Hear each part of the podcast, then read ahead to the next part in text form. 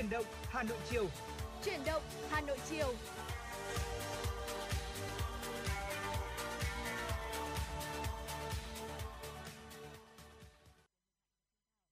Trọng Khương và Thu Thảo xin chào quý vị thính giả đang theo dõi chương trình Chuyển động Hà Nội chiều phát trên sóng FM tần số 96 MHz của Đài Phát thanh và Truyền hình Hà Nội. Chương trình cũng đang được phát trực tuyến trên trang web hanoitv.vn. Ờ, thưa quý vị, Thu Thảo mến chào quý vị của truyền động Hà Nội chiều. Và hôm nay thì chúng tôi sẽ đem đến cho quý vị những thông tin bổ ích hấp dẫn. Và đừng quên là quý vị có thể yêu cầu tặng ca khúc âm nhạc hay là muốn kết nối với chúng tôi thì có thể gọi ngay đến số hotline 024 3773 6688 quý vị nhé.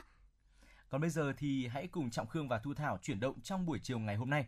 À, trước đó thì hãy cùng với chúng tôi điểm qua một số những thông tin nổi bật trong ngày hôm nay đang rất được là đang được rất là nhiều quý vị thính giả quan tâm. Thưa quý vị và các bạn, Bộ Y tế vừa có quyết định về việc phê duyệt có điều kiện vaccine COVID-19 Abdala cho nhu cầu cấp bách trong phòng chống dịch bệnh COVID-19. Vaccine Abdala được phê duyệt theo quy định tại Điều 67, Nghị định số 54 năm 2017 ngày 8 tháng 5 năm 2012 của Chính phủ, quy định chi tiết một số điều và biện pháp thi hành.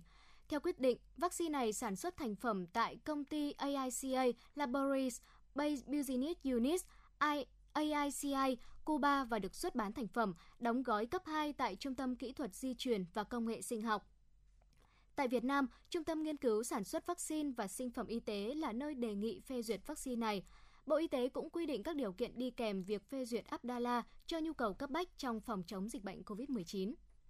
À, thưa quý vị, một thông tin cũng rất đáng quan tâm đó là việc uh, hiện tại thì có nhiều đại lý ở Việt Nam ngừng nhận đặt cọc iPhone 13 và hoàn tiền lại cho khách. Uh, sau 2 ngày triển khai đặt trước iPhone 13 thì các đại lý chính hãng đã ngừng nhận cọc, hoàn tiền và chuyển thành chương trình đăng ký nhận thông tin. Ngay trong sáng 15 tháng 9 thì có nhiều đại lý chính hãng tại Việt Nam bắt đầu cho đặt trước iPhone 13 với các tên gọi như là chương trình đặt gạch, đặt mua, đăng ký nhận hàng. Tuy nhiên, đến chiều ngày 17 tháng 9, các chương trình đặt hàng này đều được chuyển thành đăng ký nhận thông tin. Một số khách đặt trước được hoàn tiền cọc. Cụ thể thì ờ, một ờ, ờ, một hãng lớn đó là Thế giới di động đã cho khách đặt hàng đặt cọc trước sản phẩm iPhone 13 trên website với mức cọc là 1 triệu đồng. Thời gian đặt cọc của đại lý này áp dụng từ 10 giờ ngày 15 tháng 9 đến mùng 4 tháng 11 với ưu đãi lên tới là hoàn tiền 1,5 triệu đồng hoặc là trả góp 0% cũng như trợ giá khi thu cũ đổi mới. Tuy nhiên đến ngày 17 tháng 9, hai ngày sau khi chương trình được triển khai, việc nhận đặt cọc trên website của hãng này bị chấm dứt, trang đặt cọc chuyển thành trang nhận thông tin. Và cũng có một nguyên nhân từ Apple được uh, chia sẻ đó là uh, đến khoảng giữa tháng 10 thì uh, Thế giới di động sẽ mở chương trình đặt hàng trở lại nhưng mà khách hàng đặt cọc trong đợt này sẽ được giữ thông tin và giao máy khi có hàng. À, theo một đại lý ủy quyền chính hãng của Apple tại Việt Nam, Tào Khuyết luôn có ràng buộc rất chặt chẽ với nhà bán lẻ về lộ trình ra mắt sản phẩm, thời gian đặt cọc, giá bán và giao hàng cũng như tên gọi, nhận diện thương hiệu của hãng iPhone 13 được ra mắt vào ngày 15 tháng 9 và bắt đầu cho đặt trước tại nhiều thị trường như là Mỹ, Singapore, Nhật Bản từ ngày 17 tháng 9, hẹn giao hàng vào ngày 24 tháng 9. Thưa quý vị, Bộ Giáo dục và Đào tạo vừa ban hành công văn hướng dẫn thực hiện chương trình giáo dục phổ thông cấp trung học cơ sở, trung học phổ thông năm học 2021-2022 để ứng phó với đại dịch COVID-19. Trong đó, nội dung hướng dẫn thực hiện chương trình năm học mới được thực hiện theo nguyên tắc giữ lại yêu cầu tối thiểu cần đạt đối với mỗi môn học lớp học, không yêu cầu học sinh thực hiện các nội dung học tập nâng cao, trùng lập giữa các môn học, các nội dung đã quá cũ so với kiến thức khoa học hiện đại – một số nội dung được tích hợp theo các chủ đề để tiết kiệm thời gian nhưng vẫn đảm bảo yêu cầu về kiến thức kỹ năng đối với lớp học từ lớp 7 đến lớp 12 theo chương trình giáo dục phổ thông và yêu cầu về phẩm chất năng lực đối với lớp 6 theo chương trình giáo dục phổ thông năm 2018. Nội dung yêu cầu học sinh thực hiện mang tính logic, đảm bảo mạch kiến thức và tính logic của kiến thức, đồng thời bảo đảm tính phù hợp trong điều kiện giãn cách các em phải thực hiện nhiệm vụ học tập thông qua giảng dạy trực tuyến và dạy học trên truyền hình đồng thời không kiểm tra đánh giá định kỳ những nội dung học sinh tự học. Căn cứ công văn này, cơ sở giáo dục trung học xây dựng hoàn thiện kế hoạch giáo dục của nhà trường, đảm bảo tính chủ động linh hoạt, ứng phó với các tình huống của đại dịch COVID-19. Các nhà trường kịp thời tổ chức dạy học những nội dung kiến thức cơ bản theo yêu cầu cần đạt của chương trình, làm cơ sở để tiếp tục dạy học các nội dung còn lại. Nhà trường đồng thời kết hợp tổ chức ôn tập, củng cố kiến thức cơ bản đã dạy cho các nhóm đối tượng học sinh một cách linh hoạt, phù hợp với tình hình dịch bệnh kiểm soát của địa phương – Đặc biệt, công văn yêu cầu không kiểm tra đánh giá định kỳ những nội dung hướng dẫn học sinh tự học, tự đọc, tự làm, tự thực hiện, không yêu cầu những nội dung yêu cầu học sinh thực hành và thí nghiệm. Thưa quý vị, một thông tin liên quan đến tình hình an ninh trật tự rất là đáng quan tâm, đó là việc ờ, ngày 18 tháng 9, Công an huyện Quảng Ninh, tỉnh Quảng Bình cho biết vừa bắt giữ một trường hợp tự lập chốt kiểm soát, chặn người và phương tiện tham gia giao thông để cưỡng đoạt tài sản. Khoảng 9 giờ 30 phút ngày 17 tháng 9, Công an huyện Quảng Ninh, tỉnh Quảng Bình nhận tin báo của người dân ở các xã Hàm Ninh, Võ Ninh, Lương Ninh và thị trấn Quán Hào thuộc huyện Quảng Ninh, tỉnh Quảng Bình. Thông tin phản ánh tại đường liên xã Võ Ninh, Hàm Ninh, đoạn thuộc địa phận thôn Trúc Ly, xã Võ Ninh, Lê Văn Hải sinh năm 1984, trú tại xã Võ Ninh, huyện Quảng Ninh đã tự ý lập chốt chặn các phương tiện ô tô xe máy của người đi đường. Hải sau đó đe dọa rồi thu tiền bất hợp pháp của người và phương tiện qua lại. Sau khi nhận được tin báo, lãnh đạo công an huyện Quảng Ninh đã chỉ đạo các đơn vị triển khai lực lượng nắm tình hình, thu thập tài liệu và bước đầu xác định được hành vi có dấu hiệu phạm tội của Lê Văn Hải. Thưa quý vị, vừa rồi là những thông tin đáng chú ý mà chúng tôi vừa gửi đến quý vị và các bạn. À, còn ngay bây giờ, trước khi đến với những thông tin tiếp theo, xin mời quý vị cùng thư giãn ít phút với những giai điệu của ca khúc Cứ chiêu thôi.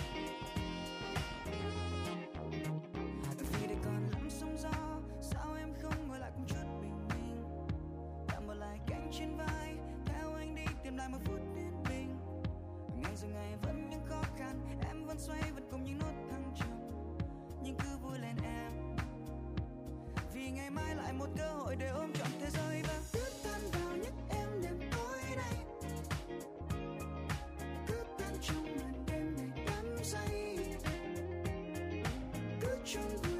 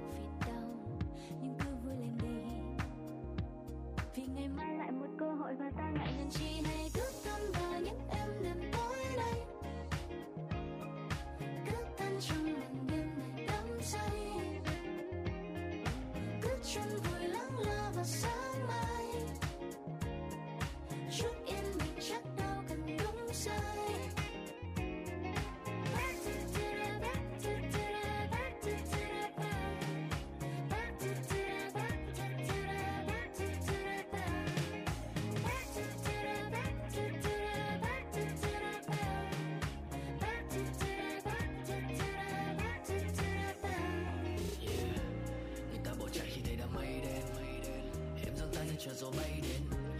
Người xa khi niềm tin lay chuyển. Em gọi đây là cơ hội để thái độ được thay tên. Biết đâu mai đến, ánh nắng sẽ vỡ òa. Và những ấm áp quanh ta mới bắt đầu lan tỏa. Những bài hát tình yêu mà đường cho tiếng cười giòn giã. Những ánh nhìn mà trước giờ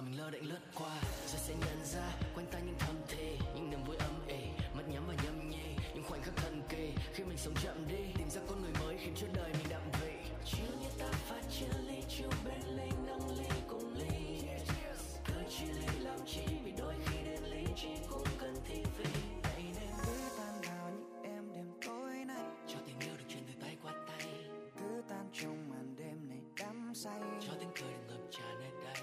Cứ chôn vùi lắng lo vào sáng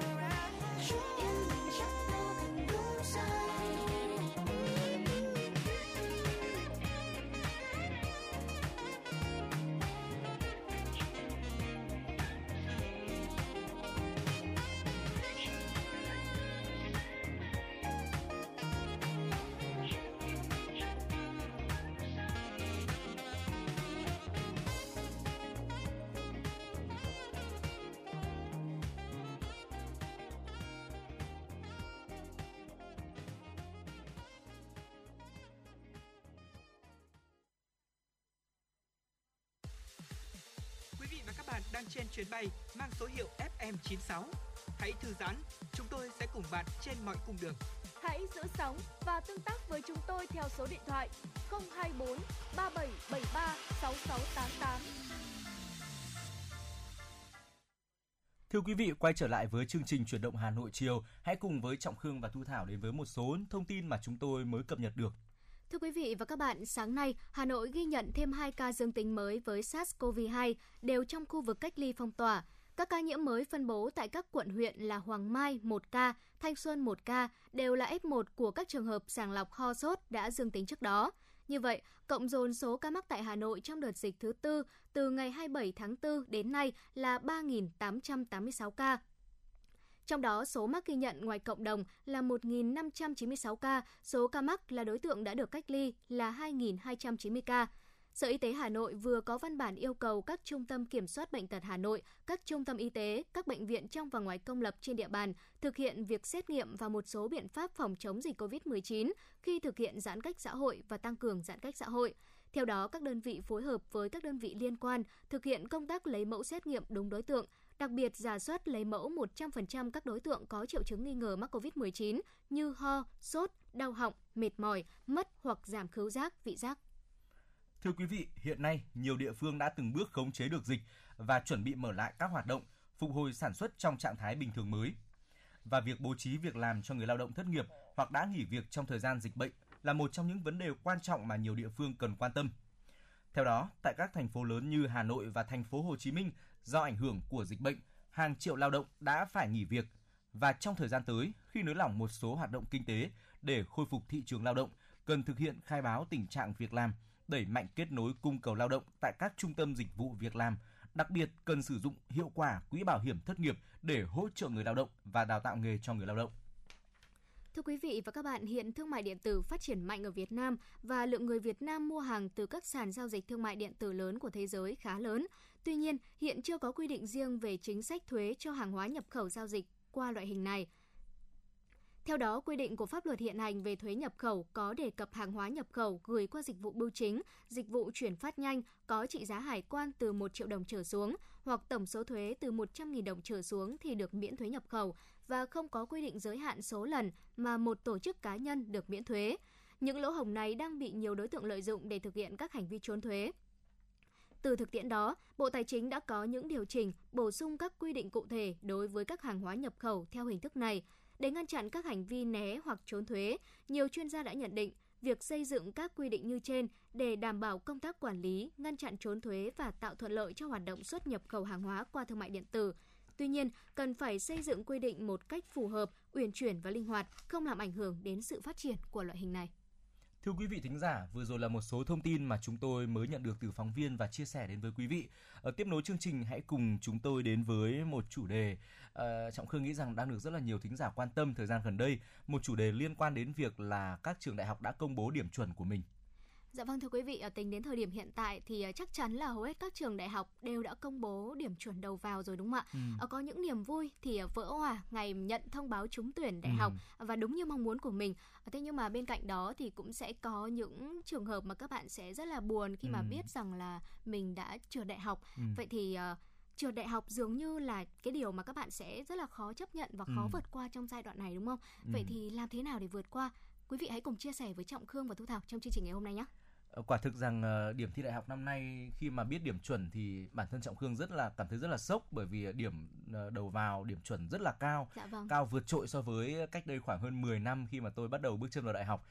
Một số điểm mà phải nói rằng là không thể ngờ được rằng là có thể cao đến như vậy và có lẽ điều này cũng khiến cho rất nhiều là các bậc phụ huynh cũng như là các bạn tân sinh viên, các bạn học sinh cảm thấy rất là bất ngờ bởi vì ờ, Trọng Khương biết là năm nay có rất là nhiều bạn thi điểm thậm chí là còn cao hơn năm ngoái rất là nhiều. Dạ vâng. Thế tuy nhiên thì trường của các bạn, ngành các bạn đăng ký thì ờ, khi mà công bố điểm thì lại còn cao hơn nữa và chính vì vậy ờ, có lẽ là các bạn cũng đã phải nhiều bạn đã phải đón nhận một cái cú sốc đầu đời liên quan đến việc đi học của mình.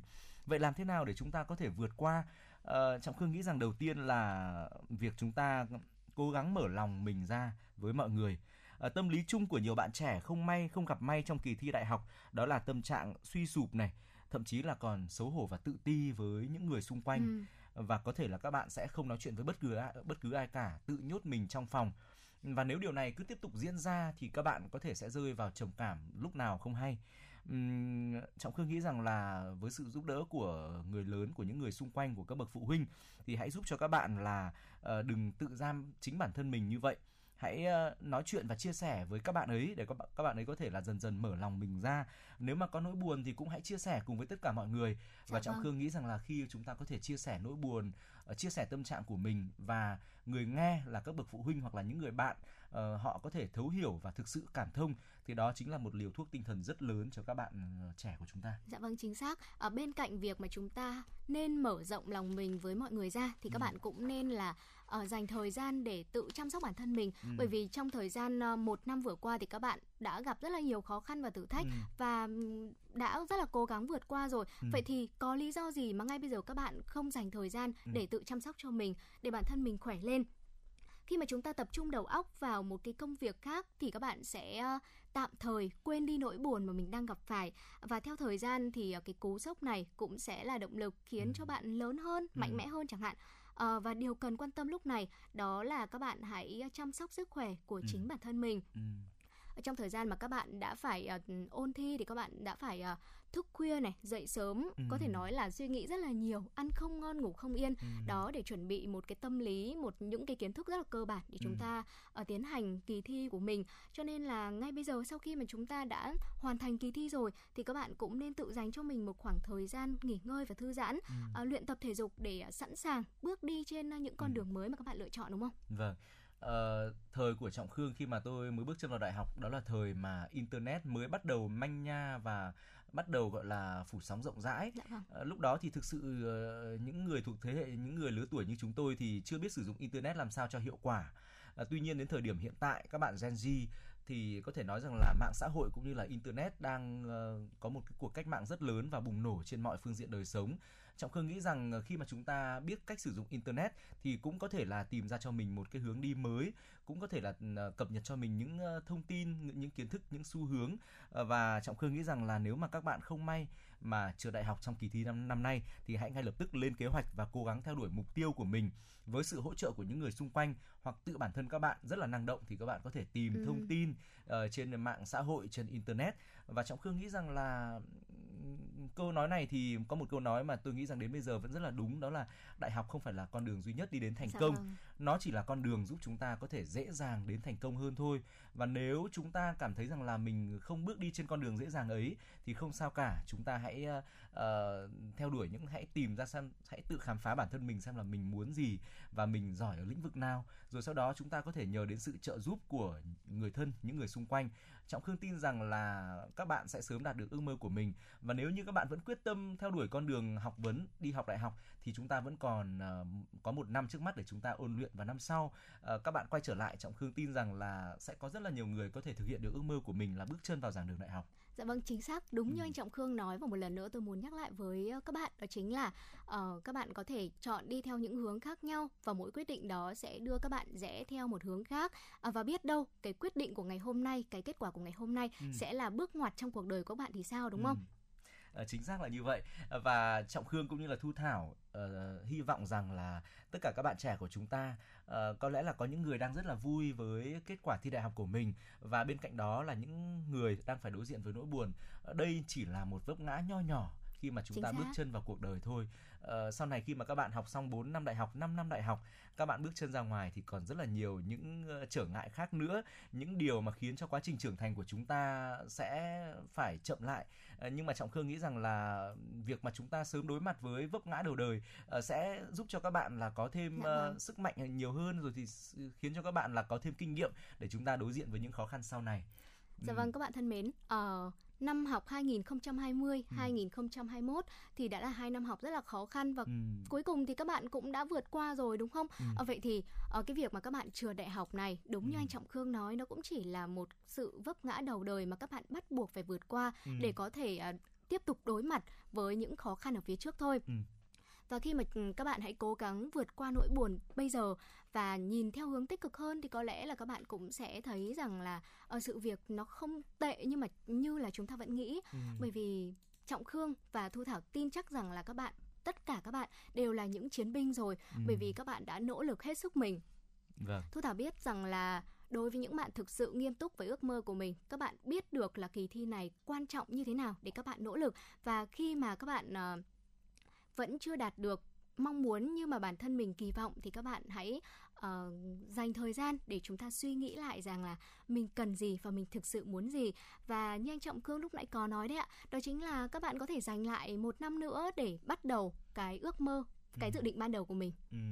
Như vậy là ước mơ của chúng ta chỉ bị trì hoãn ờ, một khoảng thời gian thôi chứ Dạ không phải là vâng. hoàn toàn biến mất Ờ, và xin chúc cho tất cả các bạn sẽ sớm đạt được mọi điều mà mình mong muốn trong thời gian sắp tới.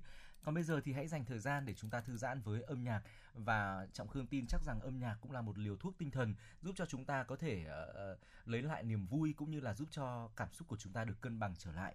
Hãy cùng với chúng tôi lắng nghe một ca khúc có tựa đề Bao tiền một mớ bình yên.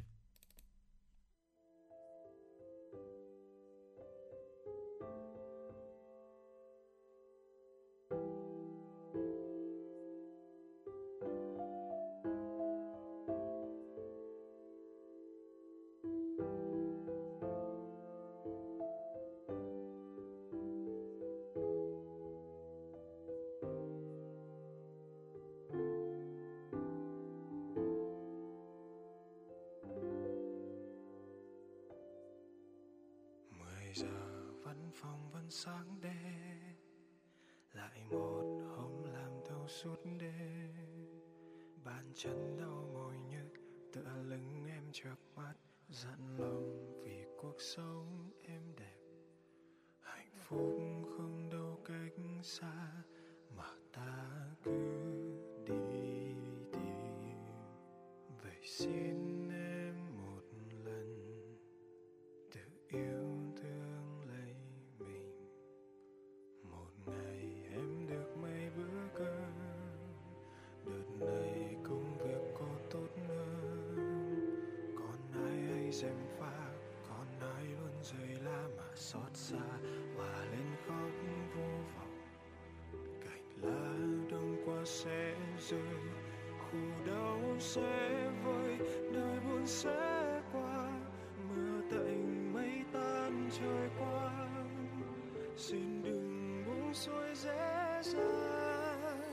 dàng dù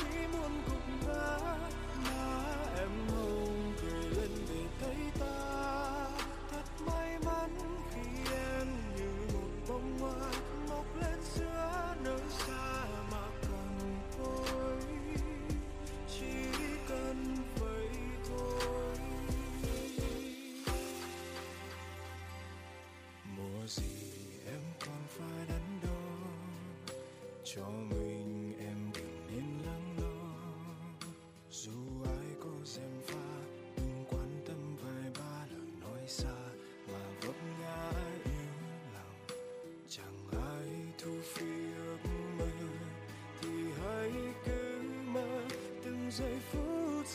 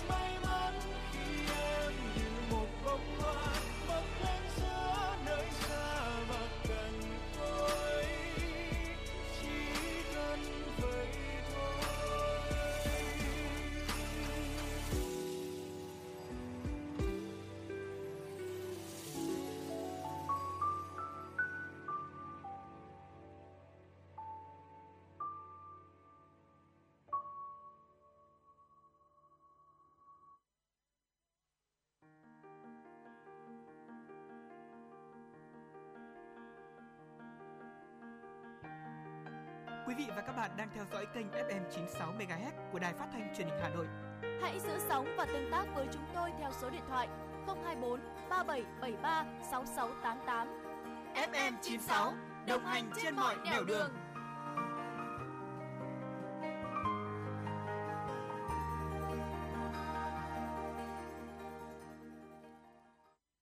Thưa quý vị thính giả, trở lại với chuyển động Hà Nội chiều, hãy cùng với chúng tôi đến với một số thông tin mà phóng viên mới cập nhật gửi về cho chương trình. Khi làn sóng dịch COVID-19 lần thứ tư bùng phát, các tỉnh thành trên cả nước không chỉ căng mình chống dịch mà còn phải chiến đấu với các kiểu tin đồn, tin giả. Đây không khác gì một loại dịch bệnh nguy hiểm cần thiết phải loại bỏ, ngăn chặn. Thời gian qua, cơ quan chức năng đã xử lý rất nhiều vụ việc đăng tải thông tin xuyên tạc, sai sự thật về công tác phòng chống dịch COVID-19. Tuy nhiên, trong nhiều vụ việc đã có nhiều đối tượng xuyên tạc, mượn danh những người nổi tiếng, các chuyên gia để tung tin bịa đặt, sai sự thật, khiến dư luận hết sức hoang mang. Trước tình hình đó, cơ quan chức năng khuyến cáo người dân cần nâng cao hiểu biết, kiểm tra kỹ các thông tin lan truyền trên mạng xã hội. Khi chia sẻ các thông tin về công tác phòng chống COVID-19, phải hết sức cẩn thận. Trách nhiệm, không chia sẻ các tin giật gân, câu khách chưa được kiểm chứng. Thưa quý vị và các bạn, Sở Giao thông Vận tải Hà Nội đang xây dựng phương án khai thác vận tải hành khách công cộng bằng xe buýt sau ngày 21 tháng 9 với 3 tiêu chí bao gồm thẻ xanh, tần suất hoạt động, lộ trình. Với tiêu chí thẻ xanh, Sở Giao thông Vận tải yêu cầu tất cả xe lái phụ xe trở lại hoạt động phải có thẻ xanh về tiêm vaccine COVID-19, phương tiện hoạt động được khử khuẩn và tuân thủ các quy định về phòng chống dịch khi hoạt động. Về tiêu chí tần suất hoạt động, sau ngày 21 tháng 9, căn cứ tình hình thực tế công tác phòng chống dịch, Sở Giao thông Vận tải sẽ đưa ra phương án xe buýt hoạt động 50% công suất, trên xe không chở quá 50% hành khách theo số ghế. Sau 15 ngày sẽ có tính toán để điều chỉnh lại công suất này. Với tiêu chí về lộ trình, các tuyến hoạt động trong khu vực vùng xanh sẽ chạy theo lộ trình đã được cơ quan nhà nước phê duyệt. Các tuyến buýt chạy liên vùng sẽ có điều chỉnh để tránh những vùng đỏ nếu dịch vẫn diễn biến phức tạp. Thưa quý vị, tính đến hiện tại, Hà Nội đã tiêm được hơn 5 triệu mũi vaccine phòng COVID-19, đạt tiến độ trên 86% số vaccine được cấp. Từ chiều 16 tháng 9, thành phố cũng đã tiến hành giả soát và tiêm cho người nước ngoài đang sinh sống và làm việc tại Hà Nội. Chỉ tính riêng tại Hà Nội có hơn 40.000 người Hàn Quốc đang sinh sống và làm việc, khoảng 50% đã được tiêm tại nơi làm việc. Trung tâm Y tế huyện Nam Từ Liêm là một trong hai đơn vị tổ chức tiêm chủng vaccine COVID-19 cho người nước ngoài đang sinh sống trên địa bàn.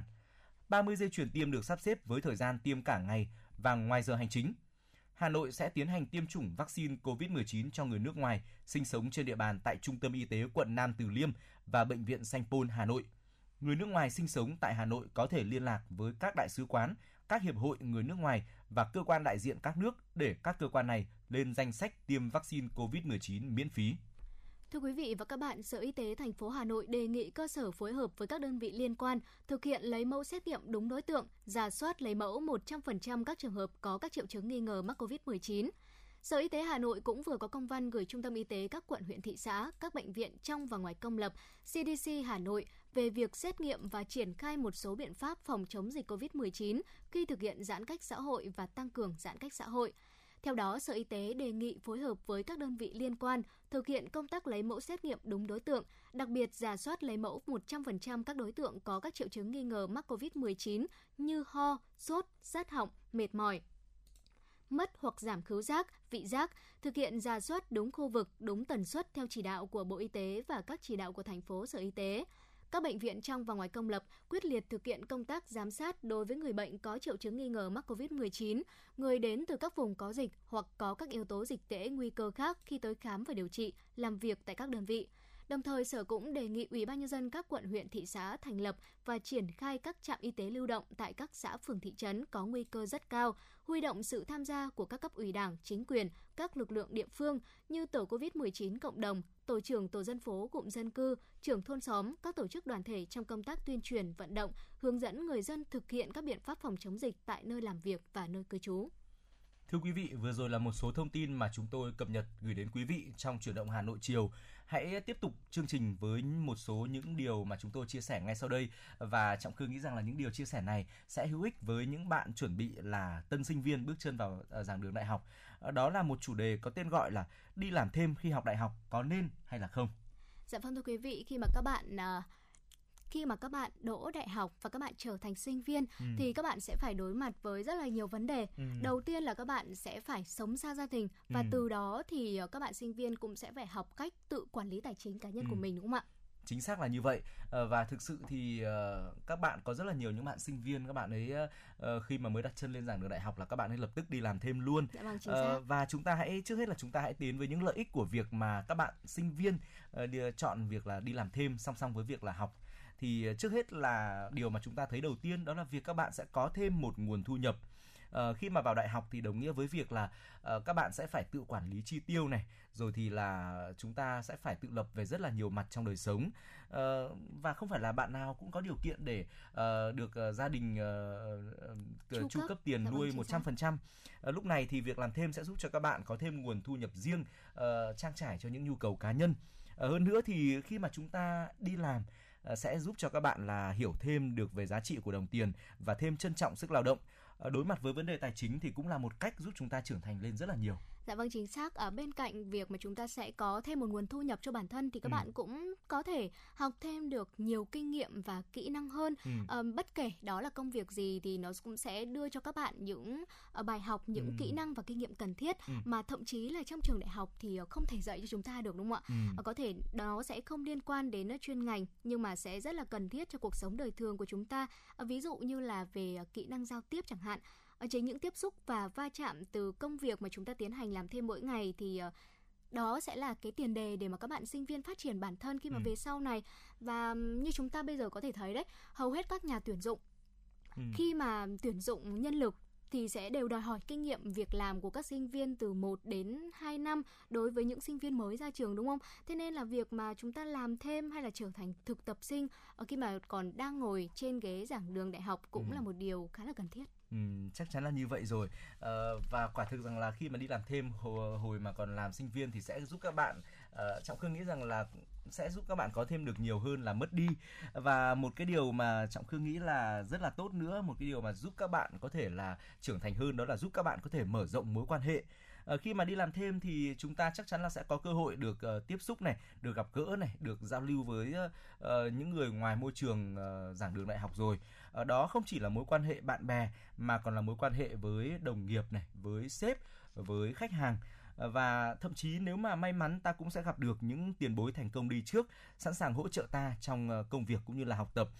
Và bên cạnh là những mối quan hệ tốt đẹp thì nhiều khi chúng ta cũng sẽ gặp phải một số những mối quan hệ mà mọi người sẽ đánh giá là độc hại. Tuy nhiên thì kể cả những mối quan hệ như vậy cũng sẽ giúp cho các bạn hiểu hơn về cuộc sống thực tế ngoài xã hội giúp cho các bạn trưởng thành hơn và giúp cho các bạn có thể là biết cách cư xử ứng xử với mọi người xung quanh cho đúng Dạ vâng thưa quý vị, đó đó chính là những lợi ích khi mà chúng ta đi làm thêm Ừ. khi còn đang là sinh viên ngồi trên ghế giảng đường. Ừ. Thế nhưng mà chuyện gì cũng vậy bên cạnh những lợi ích thì nó cũng sẽ đưa lại cho chúng ta những cái tác động tiêu cực nhất định Ừ. Ờ, vậy thì hãy cân nhắc xem là giữa tích cực và tiêu cực ở bên nào nặng nhẹ hơn để chúng ta Ừ. có thể đưa ra quyết định đúng đắn Ừ. Ờ, vậy thì bên cạnh những lợi ích việc làm thêm đem lại cho chúng ta thì ờ, những tác động tiêu cực đó là gì Ừ. ở đầu tiên thì tôi thảo nghĩ đó chính là việc nó sẽ ảnh hưởng đến sức khỏe của chúng ta rất là nhiều Ừ.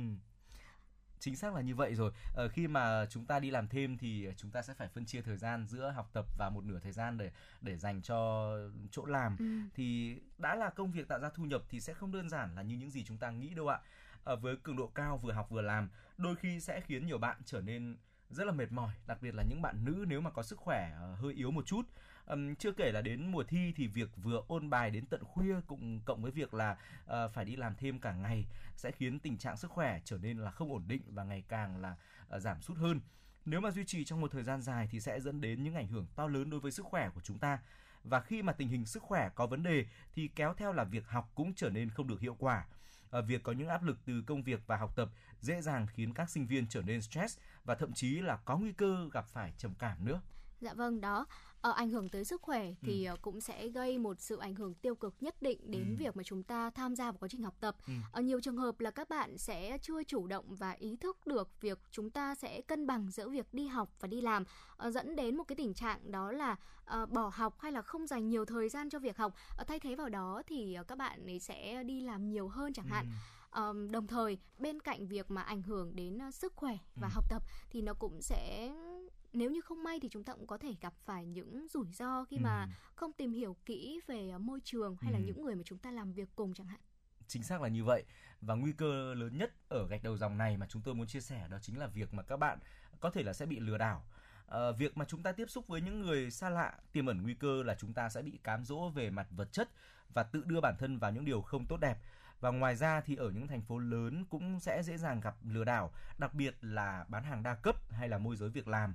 À, bằng những lời mời gọi ngọt ngào với những khoản thu nhập khủng thì nhiều sinh viên hiện nay vẫn dễ dàng bị mắc bẫy bởi vì các bạn cũng chỉ là cũng chỉ là những đứa trẻ mới bước chân lên thành phố, mới bước chân vào ngưỡng cửa cuộc đời mà thôi. Ờ, cái gì thì cũng có tính hai mặt của nó cả đúng không nào? Dạ vâng, và trọng khương xác. nghĩ rằng là ờ, với những chia sẻ vừa rồi về những cái được và những cái mất của việc đi làm thêm có lẽ là các bạn sẽ cần phải suy nghĩ thấu đáo hơn một chút để chúng ta có thể có những lựa chọn đúng đắn. Tuy nhiên thì ờ, để mà nói lựa chọn thì bản thân trọng khương vẫn ủng hộ việc các bạn hãy tìm hiểu thật kỹ và hãy đi làm thêm trong thời gian mà chúng ta còn học đại học. Bởi vì ờ, học đại học thì sẽ giúp chúng ta có thêm kiến thức. Còn các bạn thân mến khi mà chúng ta có một công việc làm thêm ờ, tốt ấy thì cũng sẽ giúp cho các bạn có thể là mở mang thêm ờ, tầm hiểu biết của mình cũng như là uh, giúp cho chúng ta bổ sung những kỹ năng mềm mà nhiều khi ở trên giảng đường đại học chúng ta không có được.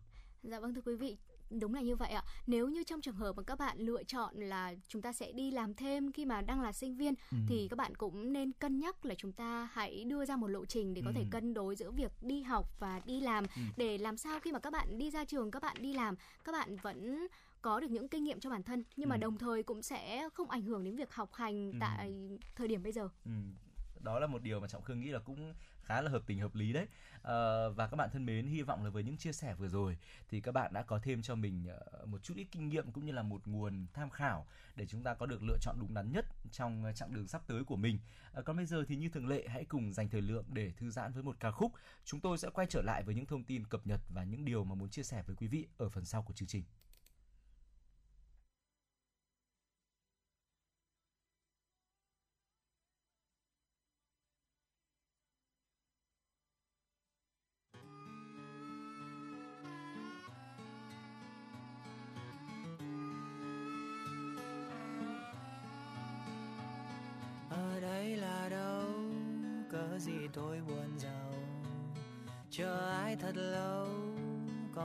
Sai từ đầu. Chuyện đáng xảy ra là gì? Làm tôi buồn thêm nữa đi. Giờ tiếp tục hay rút lui hay là lặng im? Nhìn tôi mà xem.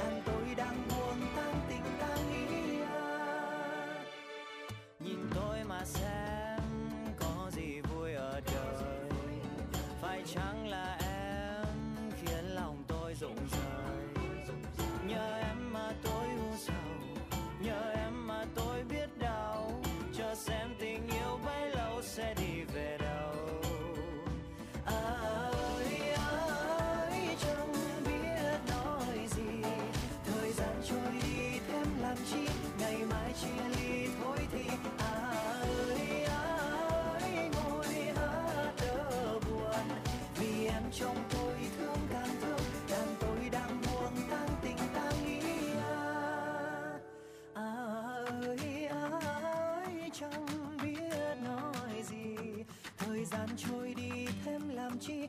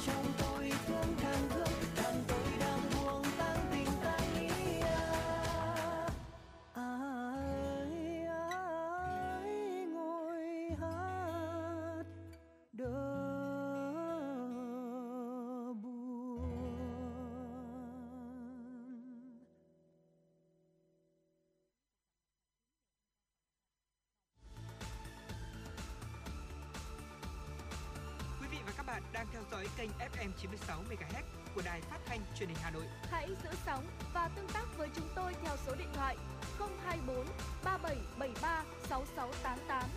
FM 96 đồng hành trên mọi nẻo đường.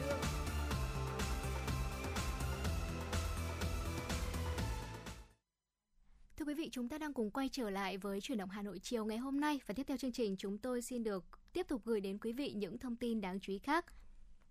Thưa quý vị, theo lãnh đạo Ủy ban nhân dân thành phố Hà Nội, 19 quận huyện được đánh giá ở trạng thái bình thường mới sẽ không kiểm soát giấy đi đường. Các chốt phòng dịch tại vùng 1 đã được gỡ bỏ. Trước đó, Phó Chủ tịch thường trực Ủy ban nhân dân thành phố Hà Nội Lê Hồng Sơn cho hay, sau khi thành phố quyết định nới lỏng một số hoạt động phòng chống dịch trên địa bàn, việc kiểm soát giấy đi đường sẽ được điều chỉnh theo hướng thuận tiện hơn cho người dân. Theo đó, người dân khi di chuyển trong các khu vực vùng xanh gồm 19 quận huyện, thị xã trong trạng thái bình thường mới, theo đánh giá của Sở Y tế, dự kiến sẽ không phải xuất trình giấy đi đường. Với người dân ở vùng đỏ thì vẫn phải tuân thủ nghiêm quy định giãn cách theo chỉ thị 16, chỉ ra đường khi thật cần thiết và phải có giấy đi đường. Người dân ở vùng đỏ đi xuyên vùng phải có giấy đi đường theo quy định. Thời gian tới, thành phố sẽ giảm dần các chốt kiểm soát ở những khu vực không cần thiết mà chỉ kiểm soát ở các khu vực giáp danh vùng. Tuy nhiên, tất cả những điều này đều sẽ phụ thuộc vào tình hình dịch COVID-19. Thưa quý vị và các bạn, các nhà khoa học Mỹ đã phát hiện một số người có hệ miễn dịch phản ứng rất mạnh trước các biến thể của virus SARS-CoV-2, trong đó có cả biến thể siêu lây nhiễm Delta. Hiện tượng này được giới khoa học gọi là siêu miễn dịch hay miễn dịch hỗn hợp. Nhiều nghiên cứu cho thấy người có hệ miễn dịch hỗn hợp là người từng nhiễm virus SARS-CoV-2, sau đó được tiêm vaccine sử dụng công nghệ mRNA. Cơ thể họ không chỉ tạo ra lượng kháng thể lớn mà những kháng thể này có độ linh hoạt cao, có khả năng chống chọi nhiều loại biến thể đang hoành hành trên thế giới. Các nhà nghiên cứu cho biết siêu kháng thể này cũng sẽ phát huy hiệu quả trước bất cứ biến thể nào xuất hiện trong tương lai, bởi chúng có thể vô hiệu hóa được virus SARS-CoV-1 là chủng virus gốc đã gây ra đại dịch SARS hồi năm 2003. Tuy nhiên, những người sở hữu siêu kháng thể này vẫn còn rất ít.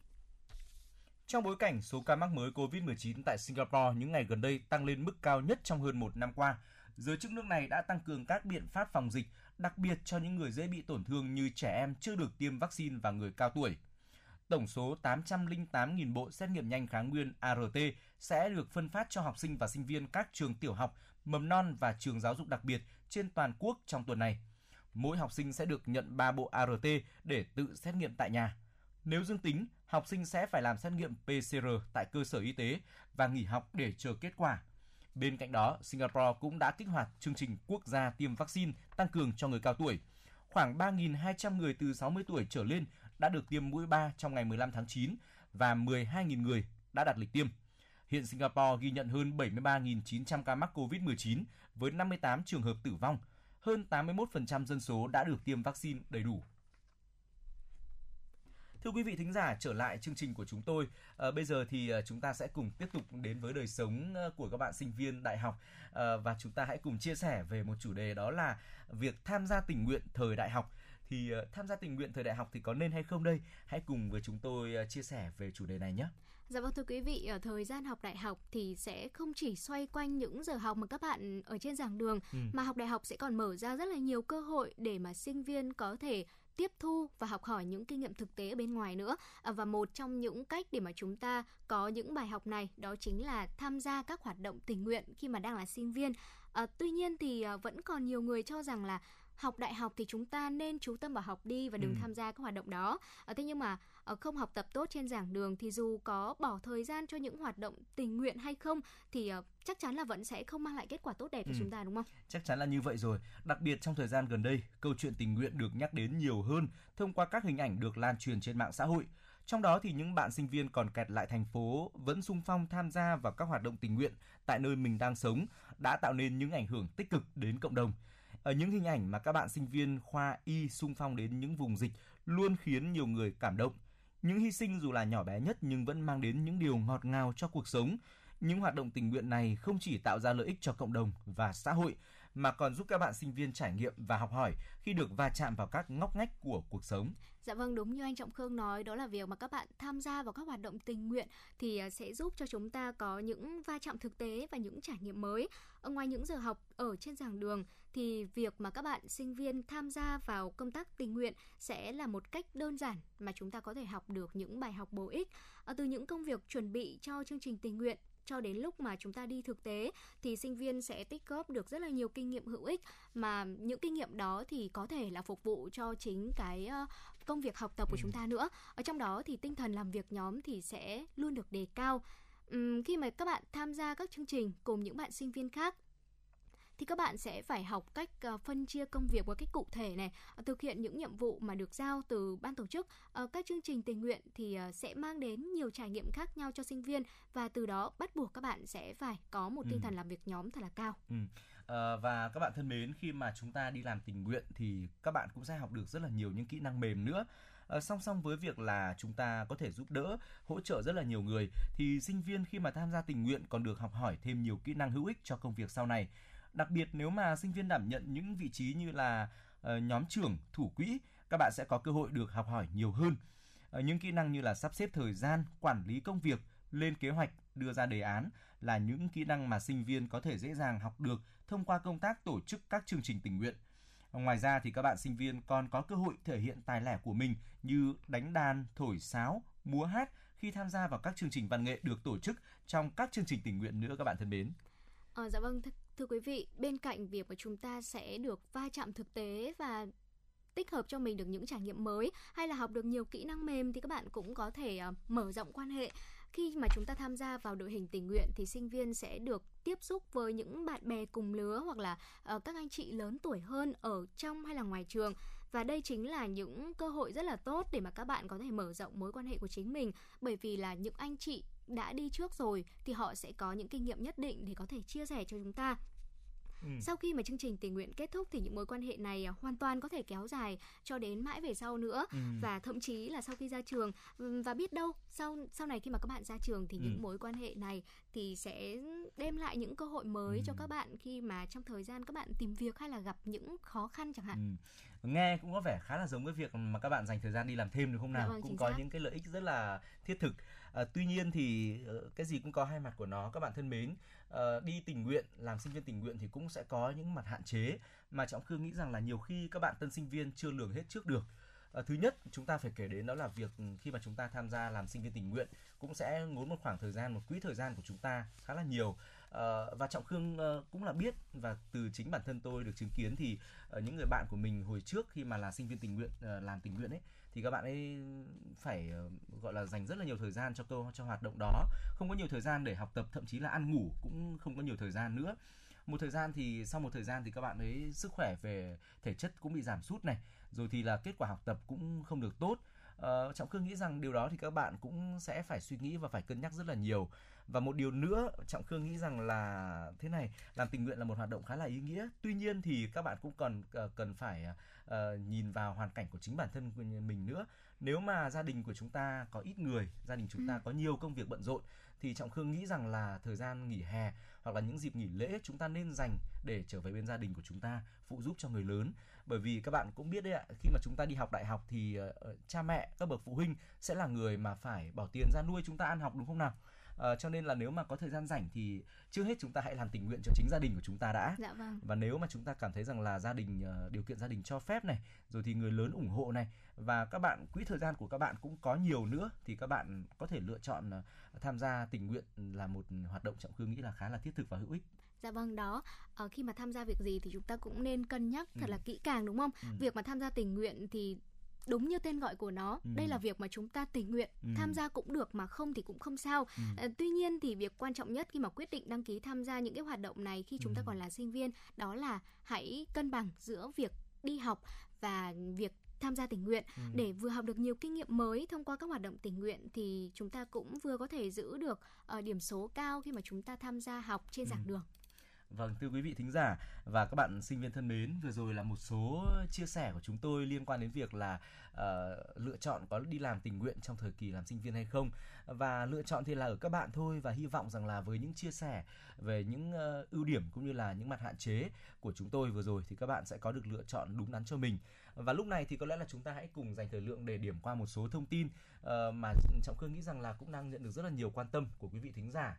À, thưa quý vị thính giả, có một thông tin rằng là hiện tại giá nhiều loại nông sản miền Tây đang chạm đáy. À, giá khoai lang tím Nhật này, bưởi năm roi, nhãn, chôm chôm tại miền Tây đang ở mức rất thấp từ 2.000 đến 9.000 đồng mỗi kg, khiến nhiều nông dân thua lỗ. Đang điều phối nhóm nhân viên nhân công nhập kho 120 tấn khoai lang mua của nông dân địa phương chất vào kho. Ông Sơn Văn Luận, chủ nhiệm hợp tác xã Thanh Ngọc ở huyện Bình Tân, tỉnh Vĩnh Long cho biết, lúc này gần cuối vụ nhưng giá khoai không nhích lên nổi, chỉ khoảng 2.500 đến 3.000 đồng cho 1 kg. Theo chủ nhiệm hợp tác xã này, trước Tết Nguyên đán, khoai lang tím Nhật được mua xuất sang Trung Quốc với giá 1 triệu đồng mỗi tạ là 60 kg. À, tuy nhiên sau Tết, dịch Covid-19 tái bùng phát, giá giảm còn 600.000 đồng rồi 400.000 đồng một tạ và hiện giờ là 30.000 đồng mỗi tạ. Hiện chi phí trồng khoai vào khoảng 150 đến 200 triệu đồng mỗi hecta cho sản lượng thu hoạch khoảng 30 tấn. Với giá khoai loại tốt nhất hiện giờ tại ruộng gần 3.000 đồng mỗi kg thì không thể nào bù nổi chi phí đầu tư. Theo ông Luận, chưa lúc nào người trồng khoai khốn khó thế này. Hàng loạt nông dân sau khi thu hoạch xong do thua lỗ nặng lại gặp dịch bệnh hoành hành đã bỏ ở ruộng không xuống giống vụ mới. Ở trong khi đó, tại thị xã Bình Minh, tỉnh Vĩnh Long có khoảng 2.000 hecta bưởi năm roi cho sản lượng khoảng 23.000 tấn mỗi năm. Những năm chưa có dịch Covid-19, giá bưởi tại vườn thường ở mức là 18.000 đồng đến 30.000 đồng cho mỗi kg. Dịp lễ Tết lên đến 40, 50.000 đồng. Tuy nhiên, đợt dịch Covid-19 bùng phát lần thứ tư, giá bán chỉ còn 10.000 đến 14.000 đồng cho mỗi kg, nhưng đến thời điểm hiện tại thì giảm chỉ còn 2.000 đến 9.000 đồng tùy kích cỡ và trọng lượng trái. Dạ vâng thưa quý vị, ờ, tiếp tục thêm một thông tin mà chúng tôi vừa cập nhật được, đó là Hà Nội thu giữ hơn 1.000 hộp bánh kẹo không rõ nguồn gốc, hơn 1.000 thùng bánh kẹo không rõ hóa đơn chứng từ, không rõ nguồn gốc xuất xứ tại huyện Đan Phượng đã bị lực lượng chức năng phát hiện và thu giữ. Cùng với các hoạt động phòng chống dịch COVID-19 thì các đơn vị chức năng vẫn phải thực hiện việc kiểm tra, kiểm soát hoạt động lưu thông hàng hóa trên thị trường và phát hiện xử lý các vi phạm đảm bảo quyền lợi của người tiêu dùng.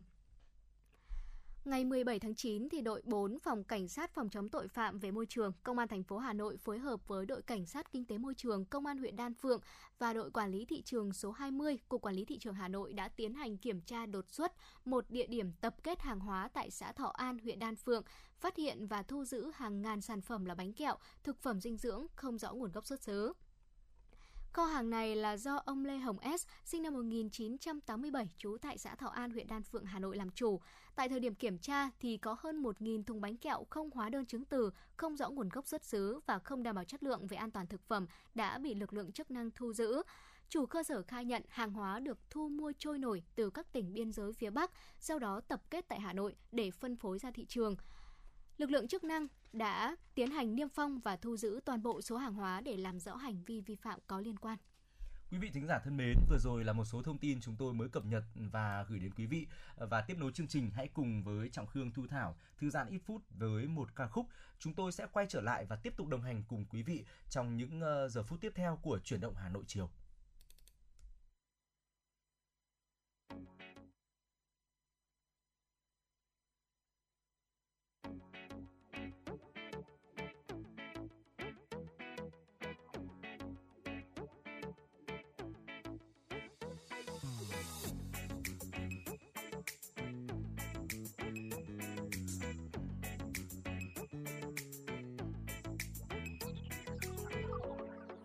Vẫn sống giữa phố xa đông vui. Tiếng xe che tiếng nói, lâu nay tôi vẫn sống với laptop tv người đi qua nhau trong một câu, hôm nay tôi muốn đến những góc phố xa xôi. Những nơi chưa ai tới, hôm nay tôi muốn đến những ngóc ngách thôn quê. Giờ đây tôi cất hết bao nỗi buồn sách đã lô lên và đi. Không nghĩ suy âu lo về ngày mai. Bon bon trên những chuyến xe. Cất hết bao nỗi buồn phá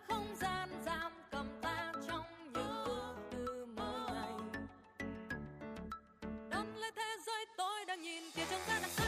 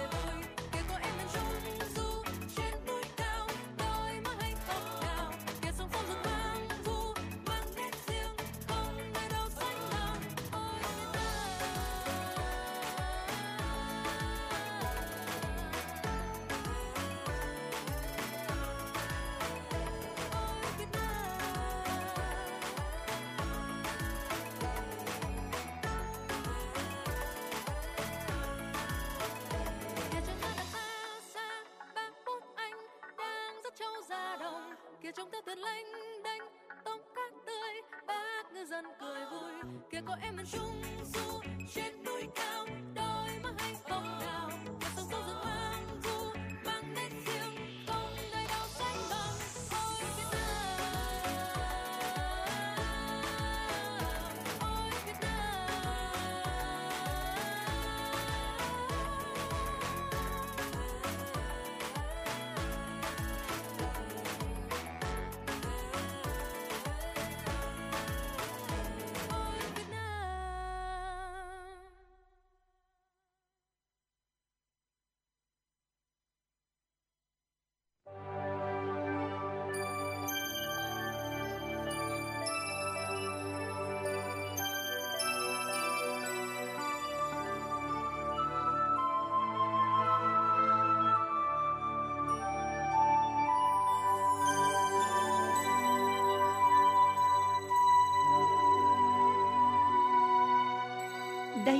là đài phát thanh và truyền hình Hà Nội.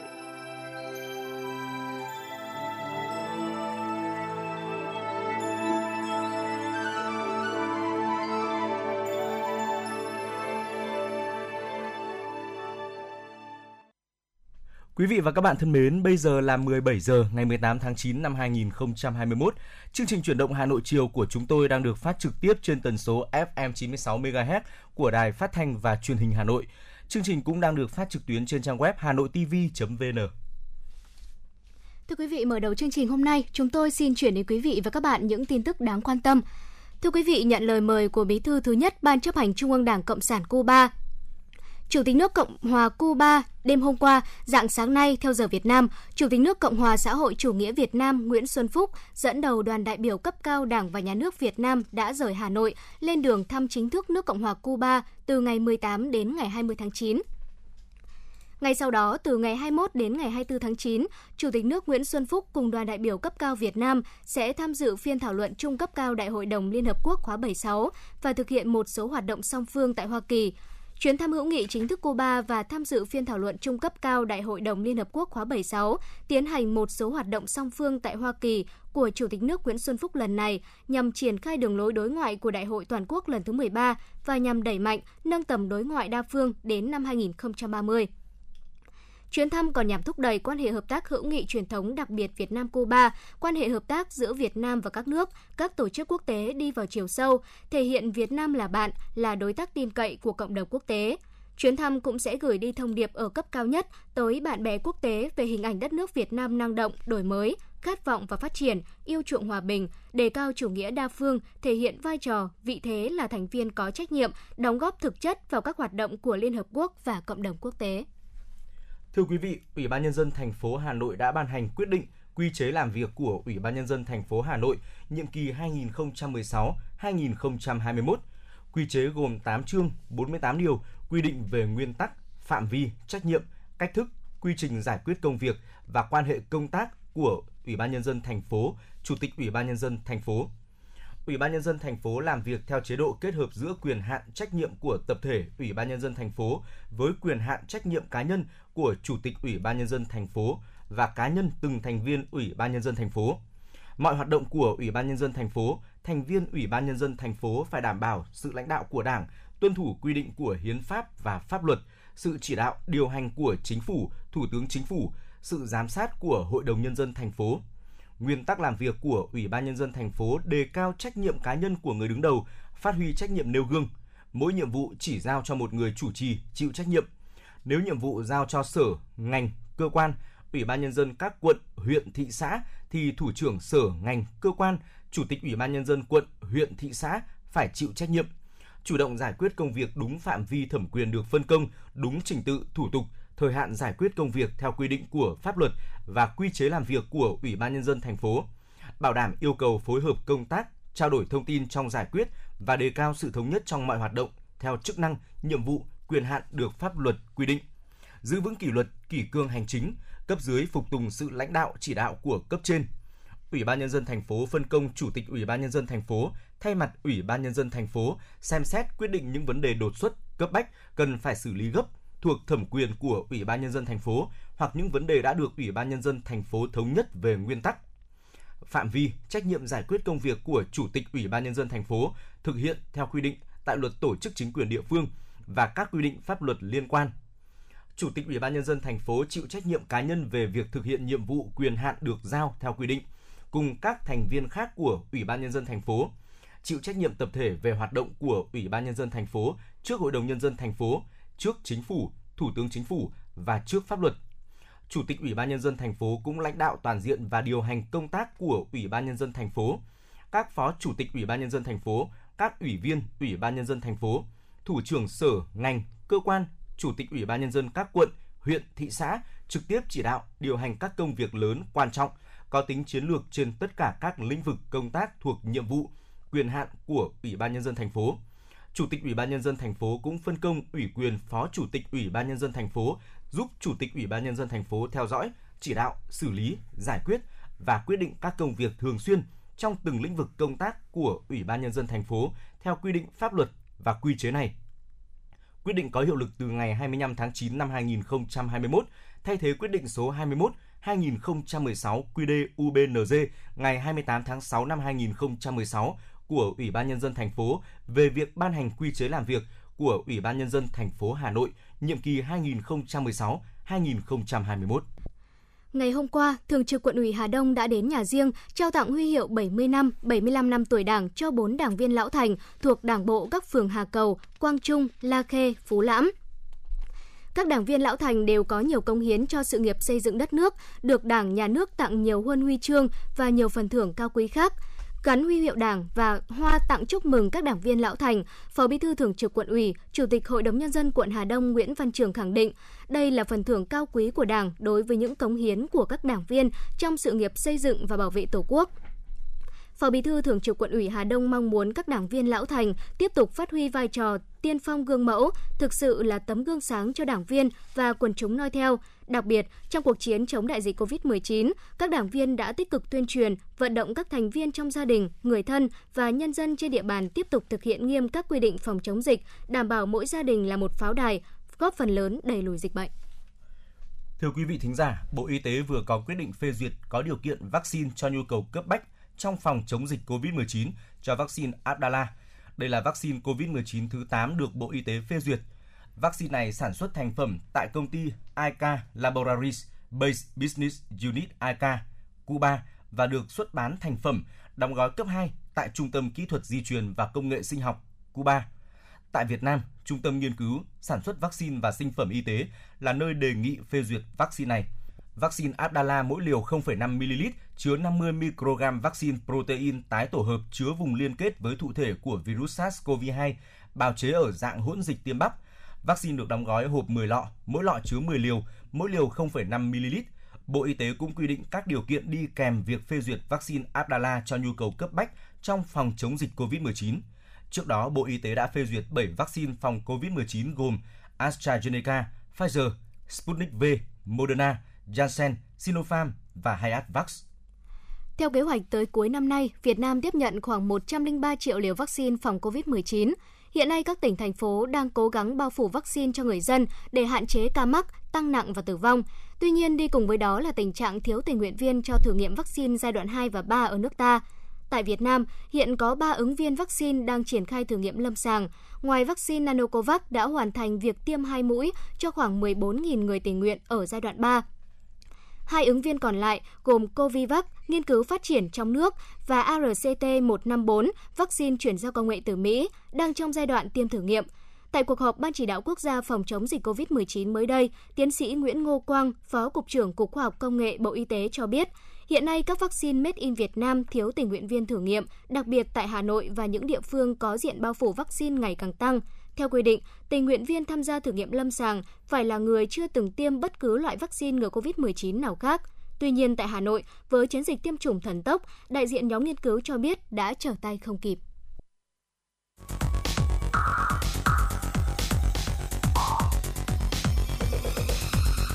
Và các bạn đang theo dõi kênh FM 96 MHz của đài phát thanh truyền hình Hà Nội. Hãy giữ sóng và tương tác với chúng tôi theo số điện thoại 024 3773 6688. FM 96 đồng hành trên mọi nẻo đường. Thưa quý vị thính giả, để sớm khống chế được dịch bệnh, ra soát truy vết các F0 trong cộng đồng, Hà Nội đã triển khai đợt xét nghiệm và tiêm vaccine diện rộng trong toàn thành phố. Qua 7 ngày triển khai từ mùng 9 tháng 9 đến 15 tháng 9, với sự nỗ lực của toàn ngành y tế, Hà Nội đã thần tốc xét nghiệm và tổ chức tiêm vaccine tới toàn dân. Với các biện pháp chủ động quyết liệt nhằm sớm đạt được miễn dịch cộng đồng để tạo điều kiện cho thành phố nới lỏng giãn cách, tạo điều kiện cho nhân dân đi lại giao thương, phát triển sản xuất, đưa cuộc sống trở lại nhịp sống bình thường mới. Sau đây, mời quý thính giả lắng nghe phóng sự do phóng viên chúng tôi phản ánh. Nhận thức rõ được sự nguy hiểm của đợt dịch COVID-19, nên ngay từ khi xã Cấn Hữu triển khai hoạt động tiêm chủng tới vaccine Sinopharm của Trung Quốc, ông Ngô Huy Quang, thôn Thái Khê, xã Cấn Hữu, huyện Quốc Oai cũng đã đăng ký tiêm chủng. Đối với ông thì vaccine khi đã được Bộ Y tế cấp phép, dù là loại nào khi được tiêm cho dân cũng là điều hạnh phúc. Để phòng ngừa lây nhiễm chéo, tại các địa điểm tiêm đều được bố trí khoa học, đảm bảo quy định 5K về phòng chống dịch của Bộ Y tế để giúp người dân an tâm khi tiêm chủng. Theo cái suy nghĩ của tôi ấy, thì thực sự ra là cái bệnh dịch này rất là nguy hiểm. Hôm nay bây giờ là được sự quan tâm của nhà nước để tiêm phòng cho tất cả đến mọi người nhân dân đến đây. Chúng tôi phấn khởi quá.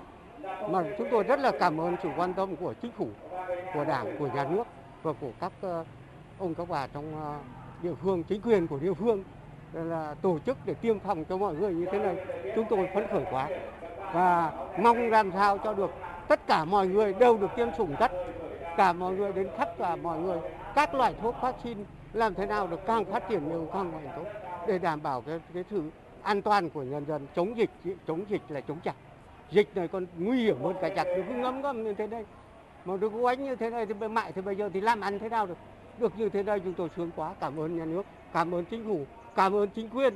Lo lắng cho chúng tôi thế này là sướng quá rồi rất là cảm ơn cảm ơn vô cùng các loại vaccine của nhà nước nhập là có qua cái thử nghiệm, có qua ấy thôi.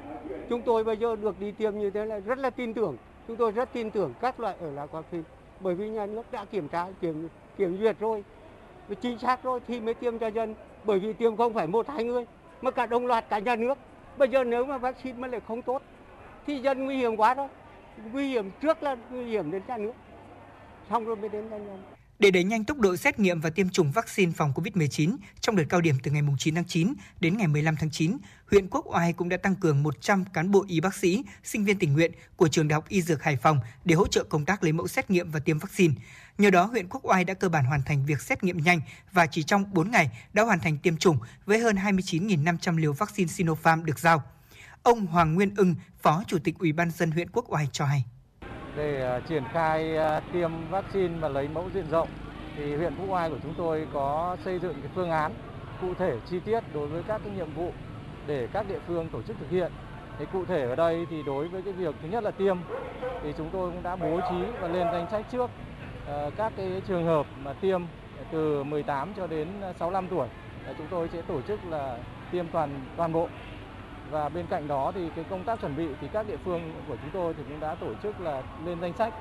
Thế và bố trí các cái dây tiêm để đảm bảo khung giờ. Thứ nhất là các người dân thì chúng tôi cũng ờ, mời lên theo từng khung giờ khác nhau để đảm bảo giãn cách. Thế tại các địa điểm thì chúng tôi cũng bố trí các cái địa điểm ở các cái trường học, các cái nhà văn hóa để đảm bảo là rộng rãi, phân luồng đường ra, đường vào. Thế và cái vị trí ngồi thì chúng tôi cũng có cái người hướng dẫn để sắp xếp làm sao là đi vào và cái vị trí để ngồi chờ là đảm bảo cái khoảng cách giãn cách theo cái công phòng chống chéo. Nhờ đợt xét nghiệm diện rộng và tiêm vaccine đến toàn dân lần này mà huyện Trương Mỹ cũng đã phát hiện thêm 5 trường hợp F0 trong cộng đồng tại xã Thụy Hương, huyện Trương Mỹ. Trong bối cảnh dịch bệnh diễn biến phức tạp, tại các địa điểm tiêm chủng, huyện Trương Mỹ cũng đã bố trí các địa điểm rộng rãi thoáng mát, đảm bảo khoảng cách, chấp hành nghiêm quy định 5K của Bộ Y tế. Việc test nhanh COVID trước khi tiêm chủng là yêu cầu bắt buộc để đảm bảo an toàn phòng chống dịch. Qua giả soát, toàn huyện có trên 233.000 người trong độ tuổi tiêm chủng từ 18 tuổi trở lên. Và đến nay, huyện Trường Mỹ cũng đã có gần 60% số người trong độ tuổi được tiêm mũi thứ nhất vaccine các loại. Việc triển khai đợt xét nghiệm và tiêm chủng diện rộng lần này có thể coi là chiến dịch tổng lực để giả soát các F0 trong cộng đồng, cùng nỗ lực bao phủ vaccine cho người dân để tạo miễn dịch cộng đồng, tạo điều kiện cho huyện Trương Mỹ sớm nới lỏng các biện pháp phòng dịch, khôi phục sản xuất phát triển kinh tế. Bác sĩ Phùng Văn Toán, trưởng khoa kiểm soát dịch bệnh, Trung tâm Y tế huyện Trường Mỹ cho hay. Ờ, hiện nay thì ờ, chúng tôi đang ờ, tập trung để làm cái xét nghiệm cộng đồng để tìm và bóc tách F0. Từ cũng rất lâu rồi, đến hơn một tháng nay rồi thì chúng tôi cũng đã làm rất nhiều các xét nghiệm. Tuy nhiên thì cũng chưa có đợt nào mà chúng tôi tìm được F0. Rất may là trong cái đợt này chúng tôi làm chiến dịch này và đồng thời chúng tôi đã phát hiện được 5 trường hợp F0 của xã Thủy Hương. Đây là một cái điều rất may mắn mà chúng tôi đã phải tìm được ra cái đối tượng này và đồng thời để khống chế để làm sao không thể xảy ra dịch dịch lan rộng. Và trong ngày hôm nay thì cái số xét nghiệm ở các ổ dịch, đặc biệt là trong ổ dịch của Thị Hương chúng tôi cũng đã làm xong và hiện nay thì chúng tôi đang chờ kết quả xét nghiệm của PCR một số các trường hợp ho sốt cộng đồng. Cho nên là chúng tôi tiếp tục sẽ làm tốt cái vấn đề này tiêm chủng. Tại các điểm tiêm chủng, đặc biệt là những cái điểm tiêm chủng trong các ổ dịch thì chúng tôi thực hiện theo đúng chỉ đạo của thành, thành phố của Bộ Y tế. Tức là tất cả những người dân khi đến đều phải khai báo y tế. Cái thứ hai nữa là sát khuẩn tay, đeo khẩu trang và cái thứ ba nữa ngồi khoảng cách đúng khoảng cách và cái tư nữa là thực hiện là lần lượt tất cả những trường hợp để đến tiêm, không được để ờ, tránh tình trạng là ngồi cùng nhau và nói chuyện. Đây là những cái mà chúng tôi tối kỵ trong vấn đề này. Và trong đó thì khi chúng tôi tổ chức tiêm như thế thì chúng tôi sẽ gọi lần lượt. Đặc biệt là hàng ngũ cán bộ y tế để phòng tránh lây nhiễm cho cán bộ y tế thì chúng tôi phải mặc quần áo chống dịch, đồng thời có kính che mặt và khẩu trang N95 và khẩu trang ờ, để phòng chống dịch để cái này, kính bảo hộ để làm tốt trong vấn đề này để tránh lây nhiễm giữa nhưng mà không may có những trường hợp mà chúng ta chưa phát hiện được hoặc là có triệu chứng mà lây đi sang cán bộ y tế. Trong 7 ngày cao điểm từ ngày 9 tháng 9 đến ngày 15 tháng 9, triển khai tiêm chủng, truy vết F0, quận Hà Đông được phân bổ trên 103.000 liều vaccine Sinopharm. Để đẩy nhanh tốc độ tiêm chủng, Trung tâm Y tế quận cũng đã huy động tối đa lực lượng y bác sĩ cùng sự bổ sung lực lượng kịp thời với 400 y bác sĩ của tỉnh Hưng Yên. Quận Hà Đông đã bố trí triển khai được 70 dây chuyền tiêm chủng tại 17 phường kết hợp với test nhanh COVID để sàng lọc F0 trong cộng đồng. Theo thống kê của Trung tâm Y tế quận Hà Đông, thì từ tháng 8 đến nay, toàn quận Hà Đông đã tiêm chủng được trên 130.000 liều vaccine các loại, bao phủ được 30% dân số trong độ tuổi từ 18 đến 70 và chỉ còn khoảng trên 216.000 người chưa được tiêm chủng. Và quận sẽ tiêm chủng hết cho đối tượng này để sớm đạt miễn dịch cộng đồng và sớm đưa cuộc sống trở lại trạng thái bình thường mới sau ngày 15 tháng 9. Bác sĩ Trương Kỳ Phong, Giám đốc Trung tâm Y tế quận Hà Đông cho biết. đợt này vaccine ờ, được cấp là 100 hơn 100.000 liều tiêm cho toàn dân trên địa bàn quận Hà Đông. Thế thì ờ, chúng tôi đã phối hợp với tất cả các cái ờ, hỗ trợ của nhân lực của các cái bệnh viện công lập và tư nhân trên địa bàn cùng với sự nỗ lực của cán bộ y tế trên ờ, tuyến đầu, đặc biệt là các cái đồng chí ở các trạm y tế và sự phối hợp của Sở Y tế tỉnh Hưng Yên đã hỗ trợ cho một lượng y bác sĩ và 400 cán bộ của Sở Y tế tỉnh Hưng Yên, trong đó có 10 23 bác sĩ ờ, và 150 điều dưỡng để phục vụ ờ, công tác tiêm chủng và 250 ờ, cán bộ để phục vụ công tác lấy mẫu sàng lọc thì chúng tôi đã triển khai theo sự chỉ đạo của Sở Y tế, Ủy ban quận ủy, Hội đồng nhân dân, Ủy ban nhân quận để chúng tôi triển khai làm sao cả ngày lẫn tiêm cả ngày lẫn tối để làm sao đảm bảo tiến độ do thành phố và Sở Y tế giao. Với các biện pháp quyết liệt thần tốc chỉ trong 7 ngày, với sự hỗ trợ của đội ngũ y bác sĩ của 11 tỉnh thành trong cả nước, Hà Nội đã hoàn thành việc xét nghiệm diện rộng và tiêm chủng vaccine toàn dân để sớm đạt được miễn dịch cộng đồng. Đó cũng chính là cơ sở để Hà Nội từng bước nới lỏng các biện pháp phòng chống dịch bệnh, mở cửa lại nền kinh tế cho nhân dân đi lại sản xuất, khôi phục kinh doanh để duy trì tốc độ tăng trưởng kinh tế xã hội trong năm 2021. Quý vị thính giả thân mến và tiếp nối chương trình, xin mời quý vị hãy cùng chúng tôi thư giãn ít phút với ca khúc có tựa đề Nhớ mùa thu Hà Nội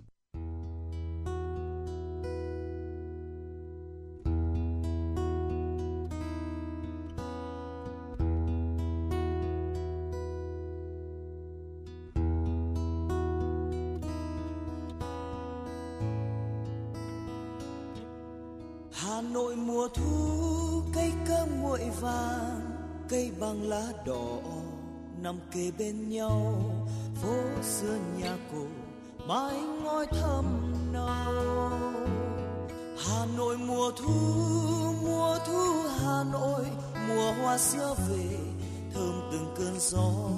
Mùa cốm xanh về, thơm bàn tay nhỏ, cốm xưa vỉa hè, thơm bước chân qua. Hồ tây chiều thu mặt nước vàng lay bờ xa mời gọi màu sương thương nhớ. Bay sâm cầm nhỏ vỗ cánh mặt trời. Hà nội mùa thu đi giữa mọi người, lòng như thầm hỏi, tôi đang nhớ ai? Sẽ có một ngày trời thu hà nội trả lời cho tôi sẽ có một ngày từng con đường nhỏ trả lời cho tôi. Hà nội mùa thu, cây cơ nguội vàng, cây bàng lá đỏ, nằm kề bên nhau, phố xưa nhà cổ mái ngói thâm nâu. Hà Nội mùa thu mùa thu Hà Nội, mùa hoa xưa về thơm từng cơn gió, mùa cốm xanh về, thơm bàn tay nhỏ, cốm xưa vỉa hè, thơm bước chân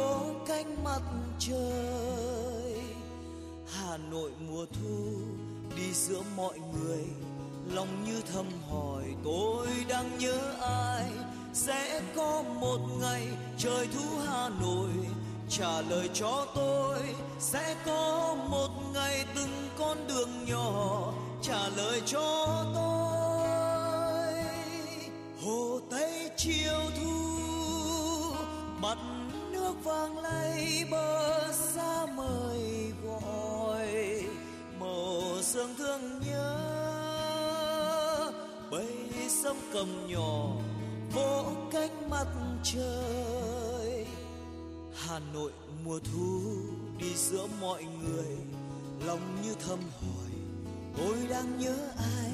Sẽ có một ngày trời thu Hà Nội, trả lời cho tôi, sẽ có một ngày từng con đường nhỏ, trả lời cho tôi. Hà Nội mùa thu mùa thu Hà Nội. Nhớ đến một người. Để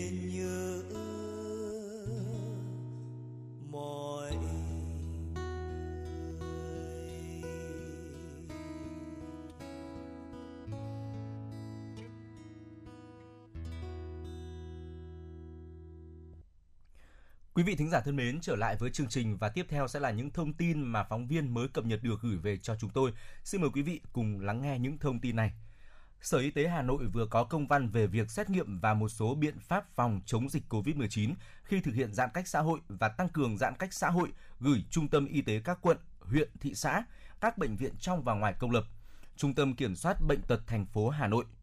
Theo đó, Sở Y tế đề nghị Trung tâm Y tế các quận, huyện, thị xã phối hợp với các đơn vị liên quan thực hiện công tác lấy mẫu xét nghiệm đúng đối tượng, đặc biệt giả soát lấy mẫu 100% đối tượng có các triệu chứng nghi ngờ mắc COVID-19 như ho, sốt, rát họng, mệt mỏi, mất hoặc giảm khứu giác, vị giác, thực hiện giả soát đúng khu vực, đúng tần suất theo chỉ đạo của Bộ Y tế và các chỉ đạo của thành phố, Sở Y tế.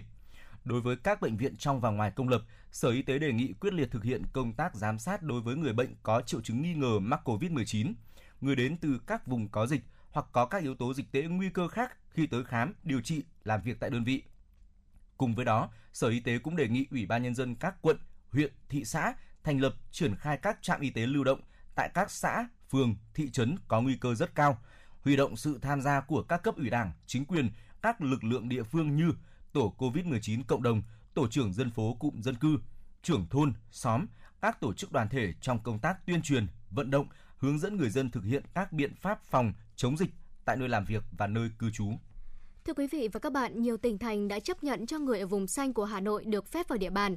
Trong đó, theo công văn mới nhất của tỉnh Sơn La, những người trở về từ những khu vực đã hết thời gian giãn cách, tức màu xanh theo quy định của Bộ Y tế, sẽ được cách ly y tế tại nhà trong vòng 14 ngày. Tại thành phố Hải Phòng, những người đến về từ các vùng xanh của Hà Nội cần thực hiện nghiêm cách ly tại nhà 14 ngày, lấy mẫu xét nghiệm ngày thứ 14. Nếu âm tính sẽ kết thúc cách ly. Trong khi đó, tỉnh Thái Bình không tiếp nhận công dân sinh sống tại vùng đỏ ở Hà Nội.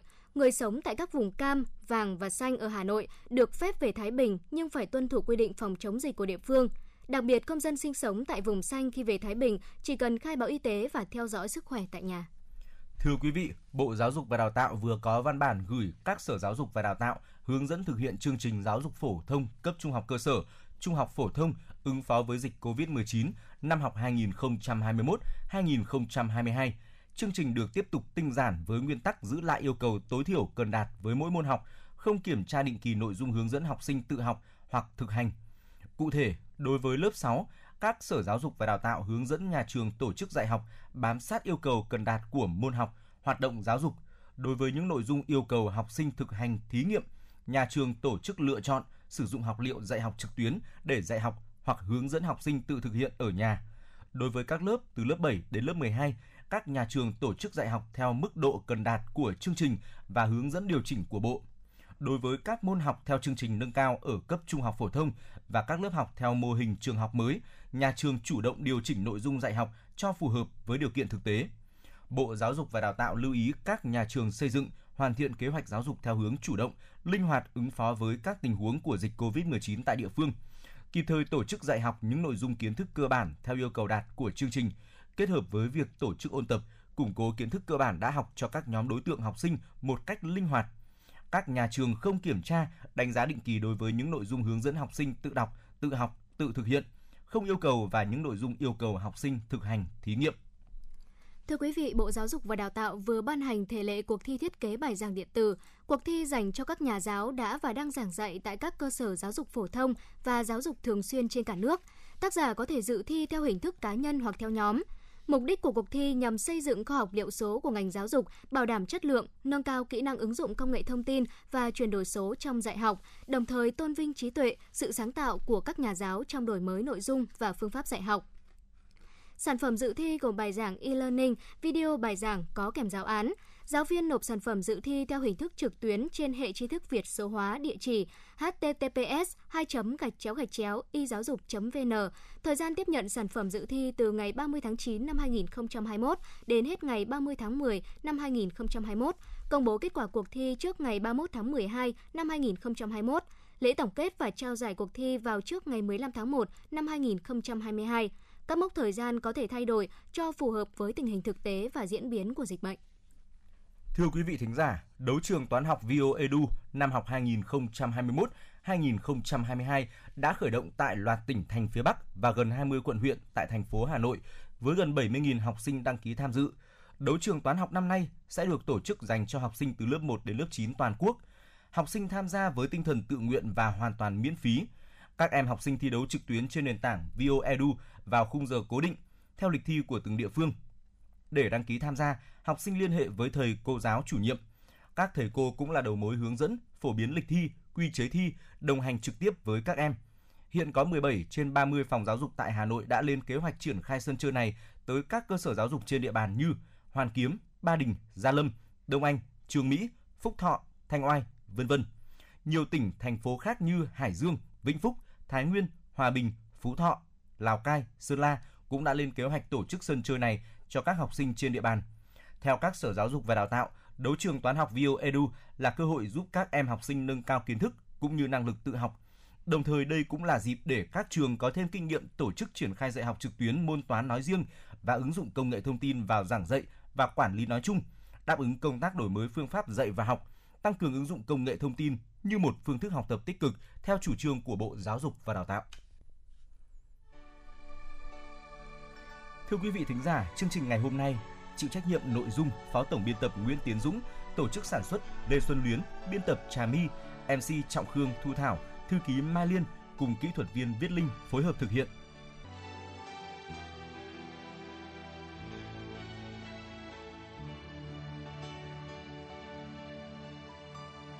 tôi hát bài ca người ca hà nội với thủ đô sao duyên trong trái tôi. Hàng cây xanh bao mùa lá đỏ, gió sông hồng dì dào sóng phố mùa thu đi qua từng phố nhỏ, ôi hồ gươm như một bài thơ.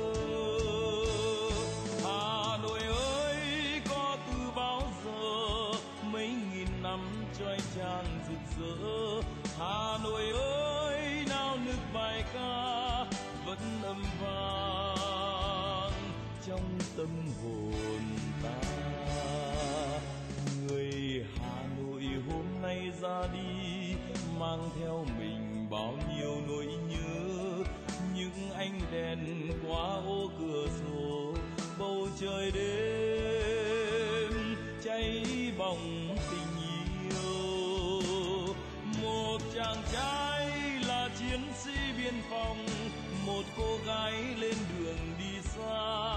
vẫn thủy chung với ca tấm lòng hà nội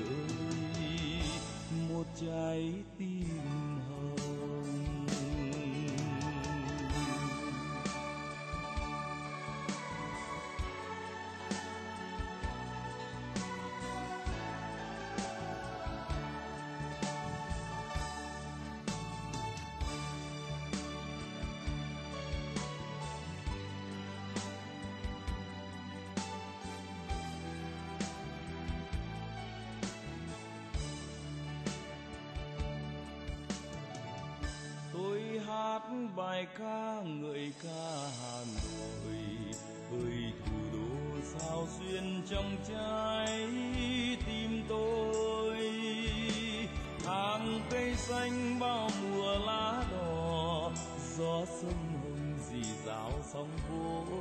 mùa thu đi qua từng phố nhỏ, ôi hồ gươm như một bài thơ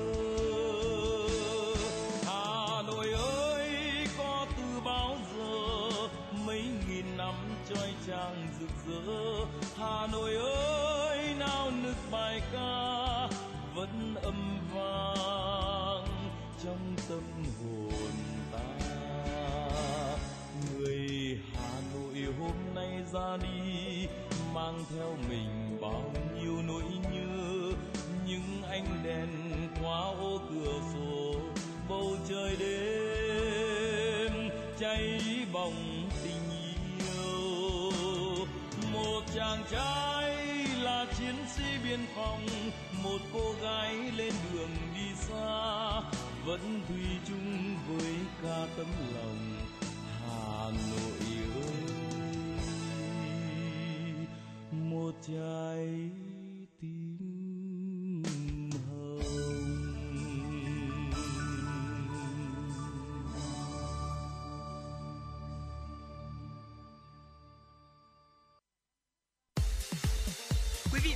Đang trên chuyến bay mang số hiệu FM96.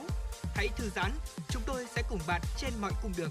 Hãy giữ sóng và tương tác với chúng tôi theo số điện thoại 024 3773 6688. Thưa quý vị thính giả, trước diễn biến phức tạp của tình hình dịch bệnh COVID-19, Công an quận Đống Đa đang duy trì thực hiện nghiêm quy định phòng chống dịch tại các địa điểm cách ly phong tỏa phòng chống dịch, đồng thời tổ chức các chốt tuần tra lưu động nhằm xử lý, gian đe các trường hợp ra đường không có lý do chính đáng để phòng chống dịch. Việc thực hiện nghiêm quy định phòng chống dịch của Ủy ban nhân dân thành phố Hà Nội của lực lượng chức năng cùng với sự nâng cao ý thức tự giác phòng chống dịch của mỗi người dân thì quận Đống Đa cũng sẽ sớm khoanh vùng và dập được đợt dịch lần này. Và ngay sau đây xin mời quý vị cùng đến với phóng sự quận Đống Đa thực hiện nghiêm quy định phòng chống dịch COVID-19. Vốn là phường giáp danh với điểm nóng COVID-19 của phường Văn Trường hiện nay phường Khâm Thiên đang duy trì các điểm trực chốt tại các đầu ngõ phố, dọc đường Khâm Thiên để kiểm soát người qua lại, kiểm soát chặt việc cung cấp nhu yếu phẩm cho người dân khu vực bị cách ly để kiểm soát dịch bệnh. Ông Đỗ Việt Tiến, tổ trưởng tổ tự quản phường Khâm Thiên, quận Đống Đa chia sẻ.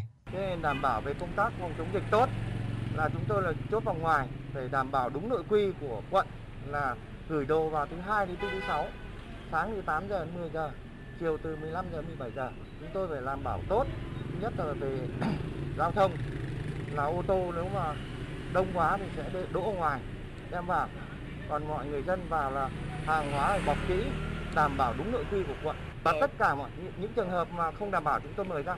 Tại chốt cách ly phong tỏa số 2 của phường Văn Miếu và Văn Trường với hơn 7.000 hộ và trên 21.000 nhân khẩu, với điểm nóng này thường xuyên duy trì lực lượng ứng trực 24 trên 24 giờ của Ủy ban dân phường, lực lượng y tế, đoàn viên thanh niên, trong đó nòng cốt là lực lượng công an quận.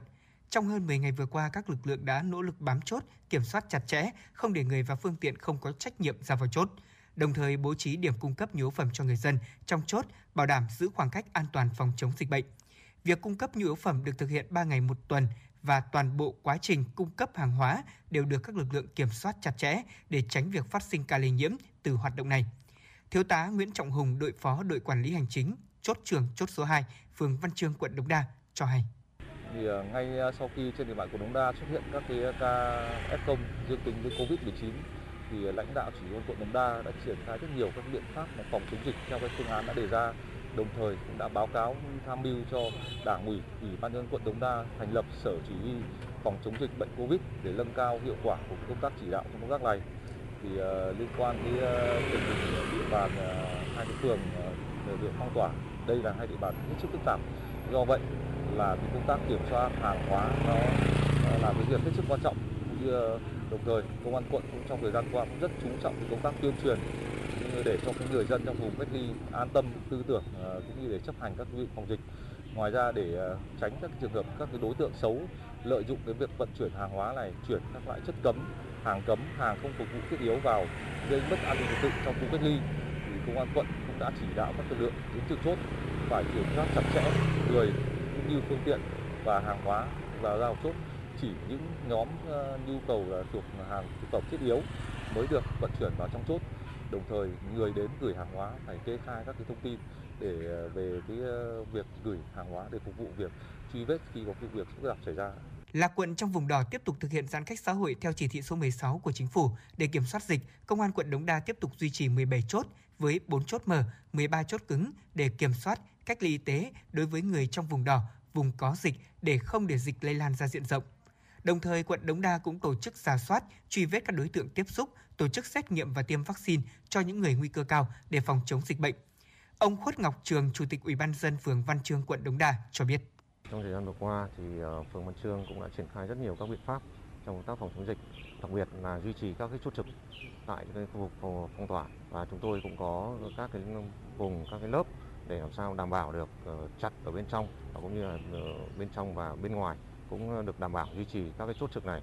Chúng tôi phân công các cái ca trực cho các cái lực lượng tuyến đầu để tham gia và bên cạnh đó thì chúng tôi cũng là giả lại các cái ngõ ngách, các cái khu vực và phong tỏa và cũng như là các vùng xanh để làm sao mà chốt chặt những cái khu vực này để người dân không ra ngoài đường ờ, khi thực hiện cái việc mà phong tỏa toàn phường và cũng như là thực hiện cái chỉ thị 17 của ủy ban nhân dân thành phố. Ờ, trong thời gian vừa qua ấy, thì phường tập trung và cũng là công tác bóc ờ, xét nghiệm là cái việc bóc tách những cái ca F0 ra khỏi cộng đồng để làm sao mà khoanh vùng lại những cái nguy cơ của những cái cái cái khu vực mà có tiềm ẩn những cái nguy cơ cao và những cái ca F0 thì chúng tôi khoanh vùng nhỏ lại để làm sao mà hạn chế tối đa nhất cái việc lây lan trong cộng đồng và cũng như là tiến tới mà khi mà đã bóc tách được F0 rồi thì chúng ta khoanh vùng và cũng như là sẽ ờ, ờ, tổ chức tiêm cho bà con để làm sao mà ờ, lấy được cái miễn dịch cộng đồng trong cái thời gian tới. Ngoài ra, để thực hiện nghiêm chỉ thị số 17 của Ủy ban dân thành phố Hà Nội, Công an quận Đống Đa cũng đã tổ chức các tổ tuần tra lưu động nhằm xử phạt các trường hợp ra đường không có lý do chính đáng. Từ sau ngày 6 tháng 9, Công an quận đã triển khai các chốt lưu động để kiểm tra, kiểm soát giấy đi đường theo mẫu mới do Công an thành phố Hà Nội cấp của các công ty, doanh nghiệp khi ra vào quận Đống Đa. Đại úy Trần Ngọc Lực, tổ trưởng tổ liên ngành Y03, Công an thành phố Hà Nội nói: Thực hiện ý kiến của Ban chỉ đạo Giám đốc Công an thành phố Hà Nội thì tổ công tác số 3 chúng tôi tiến hành quá trình kiểm tra giấy đi đường của các người và phương tiện tham gia giao thông thì hiện nay từ tình hình hiện tại thì cái lượng người và phương tiện tham gia giao thông vẫn còn rất đông. Bên cạnh đó thì quá trình mà giấy đi đường vẫn được cấp rất là nhiều. Lượng phương tiện người ra những ngày đầu giờ cao điểm rất là đông. Quá trình kiểm tra gây đây có nhiều khó khăn bất cập trong quá trình kiểm tra và xử lý về phòng chống dịch hiện nay. Quan điểm của tôi để làm sao đó để người dân ý thức được cái việc ra đường bây giờ là rất là nguy hiểm. Dịch bệnh bây giờ là nó là rất nguy hiểm, nó thay đổi liên tục. Và thứ hai nữa là khi mà để bùng phát ra thì cái hậu quả xảy ra rất là lớn. Nhà nước chúng ta cũng không thể đủ trở tay kịp nếu như mà để lây lan. Cho nên là chúng ta phải ý thức được cái việc là hậu quả dịch bệnh mà đã xảy ra thì mọi người dân nhìn vào đấy và ý thức hơn nữa trong cái việc là cố gắng hy sinh cái lợi ích cá nhân mà để vì cái lợi ích chung của cả nước, lợi ích chung của xã hội mà chung tay chống dịch để cho làm sao đó đẩy lùi được cái dịch bệnh Covid-19 này. Bên cạnh việc uh, kiểm tra và phòng chống dịch song song thì chúng tôi vẫn đảm bảo về trật tự an toàn giao thông, kiên quyết xử lý đối với những trường hợp có hành vi không đội mũ bảo hiểm, vượt tín hiệu đèn giao thông, ra đường lạng lách đánh võng, đua xe. Chúng tôi vẫn song song đấu tranh, phòng ngừa và xử lý đối với trường hợp vi phạm như thế. Ngoài công tác phòng chống dịch ra thì phải đảm bảo trật tự an toàn giao thông và đảm bảo trật tự an toàn xã hội cho người dân. Để tận dụng thời gian khi Hà Nội đang thực hiện giãn cách xã hội phòng chống dịch thì bên cạnh nỗ lực của các cấp chính quyền và lực lượng công an thì ý thức chấp hành của người dân là yếu tố quan trọng để kiểm soát dịch bệnh theo đúng tinh thần chỉ đạo của Thủ tướng, để mỗi người dân, mỗi xã phường là một pháo đài chống dịch. Có làm được như vậy thì dịch bệnh mới sớm được kiểm soát và đưa cuộc sống trở lại nhịp sống thường nhật sau ngày 21 tháng 9 đối với 10 quận huyện nội thành của Hà Nội. Và tiếp nối chương trình, xin mời quý vị hãy cùng với chúng tôi đến với một số thông tin mà phóng viên mới cập nhật. Sáng nay, Hội Liên hiệp Phụ nữ thành phố tổ chức hội nghị tọa đàm trực tuyến chủ đề Làm sạch từ gia đình, hưởng ứng chiến dịch làm cho thế giới sạch hơn năm 2021 và Ngày Quốc tế Không khí sạch cho bầu trời xanh. Hội nghị tọa đàm hôm nay được Hội Liên hiệp Phụ nữ thành phố truyền trực tuyến qua ứng dụng Zoom và trực tuyến trên trang fanpage của hội. Các cán bộ hội viên sẽ được chuyên gia chia sẻ tổng quan vấn đề ô nhiễm môi trường trên địa bàn thành phố hiện nay, các giải pháp và hành động của mỗi chúng ta. Tại diễn đàn, nhiều cán bộ hội viên phụ nữ tại cơ sở đã chia sẻ những cách làm hay như mô hình không đốt rơm, làm sạch không khí của Hội Phụ nữ huyện Sóc Sơn, mô hình trồng hoa, cây cảnh và truyền thông làm thay đổi nhận thức của người dân về môi trường. Diễn đàn là dịp để lan tỏa thông điệp sống xanh đến cộng đồng, giúp người dân, nhất là chị em phụ nữ, nâng cao nhận thức, vận động người thân tham gia tích cực hơn nữa trong việc cải thiện và bảo vệ môi trường sống xanh, sạch, đẹp. Thưa quý vị, Ủy ban nhân dân thành phố Hà Nội vừa có quyết định phê duyệt chủ trương đầu tư dự án điều chỉnh tổ chức giao thông khu vực nút giao Trung Văn, Tố Hữu và Tố Hữu Vũ Trọng Khánh. Cụ thể, Hà Nội quyết định chi 8,5 tỷ đồng từ chi phí thường xuyên của ngân sách thành phố để điều chỉnh tổ chức giao thông khu vực nút giao Tố Hữu, Trung Văn đến nút giao Tố Hữu Vũ Trọng Khánh. Tổng chiều dài tuyến khoảng 960 m, được thực hiện ngay trong năm 2021-2022. Sở Giao thông Vận tải Hà Nội được giao làm chủ đầu tư, các hạng mục chính tổ chức lại bao gồm điều chỉnh điểm quay đầu xe, điều chỉnh kích thước vỉa hè, mở rộng mặt đường xe chạy, hoàn thiện kết cấu mặt đường, bổ sung, hoàn trả các công trình ngầm, nổi phù hợp với hiện trạng, hoàn thiện tổ chức giao thông sau khi mở rộng mặt đường theo quy chuẩn kỹ thuật quốc gia về báo hiệu đường bộ. Việc tổ chức giao thông điều chỉnh kích thước hình học, mở rộng mặt đường nhằm tăng diện tích mặt đường xe chạy, giảm ùn tắc giao thông, góp phần đáp ứng được nhu cầu đi lại và sinh hoạt của người dân, cải thiện môi trường. Thưa quý vị, để đảm bảo thực hiện nghị quyết của chính phủ, các quy định về kinh doanh và điều kiện kinh doanh vận tải bằng xe ô tô và quy định về xử phạt vi phạm hành chính trong lĩnh vực giao thông đường bộ, Sở Giao thông Vận tải Hà Nội yêu cầu các đơn vị kinh doanh vận tải bằng xe ô tô, xe ô tô kinh doanh vận tải hành khách có sức chứa từ 9 chỗ kể cả người lái, xe ô tô kinh doanh vận tải hàng hóa bằng container, xe đầu kéo trên địa bàn thành phố khẩn trương thực hiện việc lắp camera trên xe ô tô theo quy định tại khoản 2 điều 13, khoản 2 điều 14 và khoản 5 điều 34 Nghị định 10 2020 NDCP ngày 17 tháng 1 năm 2020 của Chính phủ quy định về kinh doanh và điều kiện kinh doanh vận tải bằng xe ô tô. Ngoài ra, doanh nghiệp vận tải cần khẩn trương xây dựng kế hoạch lắp đặt và cam kết hoàn thành trước ngày 31 tháng 12 năm 2021. Ngày hôm qua, Bộ Công an thông tin, Công an tỉnh Điện Biên triệt phá thành công chuyên án 921L bắt giữ đối tượng Nguyễn Huy Cử, sinh năm 1981, trú tại thôn Đông Lai, xã Quang Tiến, huyện Sóc Sơn, Hà Nội, về hành vi lừa đảo chiếm đoạt tài sản. Theo điều tra, vào tháng 8 năm 2021, Nguyễn Huy Cử sử dụng chứng minh thư giả tên là Nguyễn Gia Huy, khoe đang kinh doanh bất động sản tại thành phố Hà Nội, cử hứa sẽ xin cho con chị Lù Thanh Đê ở xã Thanh Minh, thành phố Điện Biên Phủ, tỉnh Điện Biên vào học tại trường trung cấp cảnh sát nhân dân với số tiền 380 triệu đồng. Chị D chỉ cần đưa trước 50 triệu để làm thủ tục ban đầu, số còn lại khi nào xong việc thì đưa nốt. Sau một thời gian chờ đợi không thấy con mình được đi học, chị D phát hiện mình bị lừa nên đã tới cơ quan công an trình báo. Sau khi nhận được tin báo, cơ quan công an đã tiến hành xác minh, điều tra làm rõ hành vi lừa đảo trên và xác định đối tượng Nguyễn Huy Cử đã có hai tiền án về hành vi lừa đảo, chiếm đoạt tài sản. Cơ quan công an đã lập tức bắt giữ và đưa đối tượng về trụ sở để đấu tranh làm rõ. Thông qua vụ việc, Bộ Công an cảnh báo hành vi lừa đảo xin việc, xin học, làm sổ đỏ để chiếm đoạt tài sản là thủ đoạn không mới, đã xuất hiện nhiều trên địa bàn. Đề nghị người dân nâng cao tinh thần cảnh giác khi xin việc, đi học, cần đến các cơ quan chức năng của nhà nước làm các thủ tục để tránh tiền mất tật mang. Thưa quý vị, cơ quan cảnh sát điều tra công an quận Bắc Từ Liêm thành phố Hà Nội đã ra quyết định khởi tố vụ án hình sự, khởi tố bị can đối với Nguyễn Thị Thu Hồng, sinh năm 1983, ở phường Cổ Nhuế 2, quận Bắc Từ Liêm, Hà Nội để điều tra hành vi làm giả tài liệu của cơ quan tổ chức. Trước đó vào khoảng 23 giờ 50 phút ngày 10 tháng 9 năm 2021, tổ công tác trực chốt kiểm soát dịch tại khu vực Cống Trèm, phường Liên Mạc, quận Bắc Từ Liêm, phát hiện một xe ô tô đang dừng đỗ chờ khách. Tiến hành kiểm tra, lái xe khai đang chờ đón nhân viên của công ty trách nhiệm hữu hạn vận tải quốc tế Hồng Hà để đưa về quê tại tỉnh Nghệ An, đồng thời xuất trình 5 giấy đi đường, trong đó có cả của lái xe. Nhận thấy dấu hiệu vi phạm pháp luật khi người lái xe thừa nhận không phải là nhân viên công ty mà được thuê chở số người trên về tỉnh Nghệ An, tổ công tác đã yêu cầu những người liên quan về trụ sở cơ quan công an để làm rõ. Tại cơ quan công an, các đối tượng khai nhận thông qua mạng xã hội được Nguyễn Thị Thu Hồng đang làm kế toán tại công ty trách nhiệm hữu hạn vận tải quốc tế Hồng Hà giới thiệu có thể đưa người từ Hà Nội về quê ở tỉnh Nghệ An với chi phí 1 triệu đồng cho một trường hợp. Sau khi đồng ý, các đối tượng cung cấp thông tin để Hồng tự đánh máy giấy đi đường với nội dung những người này là nhân viên của công ty trách nhiệm hữu hạn vận tải quốc tế Hồng Hà. Lợi dụng việc có chồng làm giám đốc công ty trách nhiệm hữu hạn vận tải quốc tế Hồng Hà, đối tượng đã tự ký chữ ký giám đốc và đóng dấu. Đồng thời, chủ động thuê lái xe và hẹn đón các lao động. Với phương thức thủ đoạn trên, từ ngày 15 tháng 8 đến khi bị bắt, Hồng đã tổ chức thành công 3 chuyến xe chở 9 người từ Hà Nội về tỉnh Nghệ An.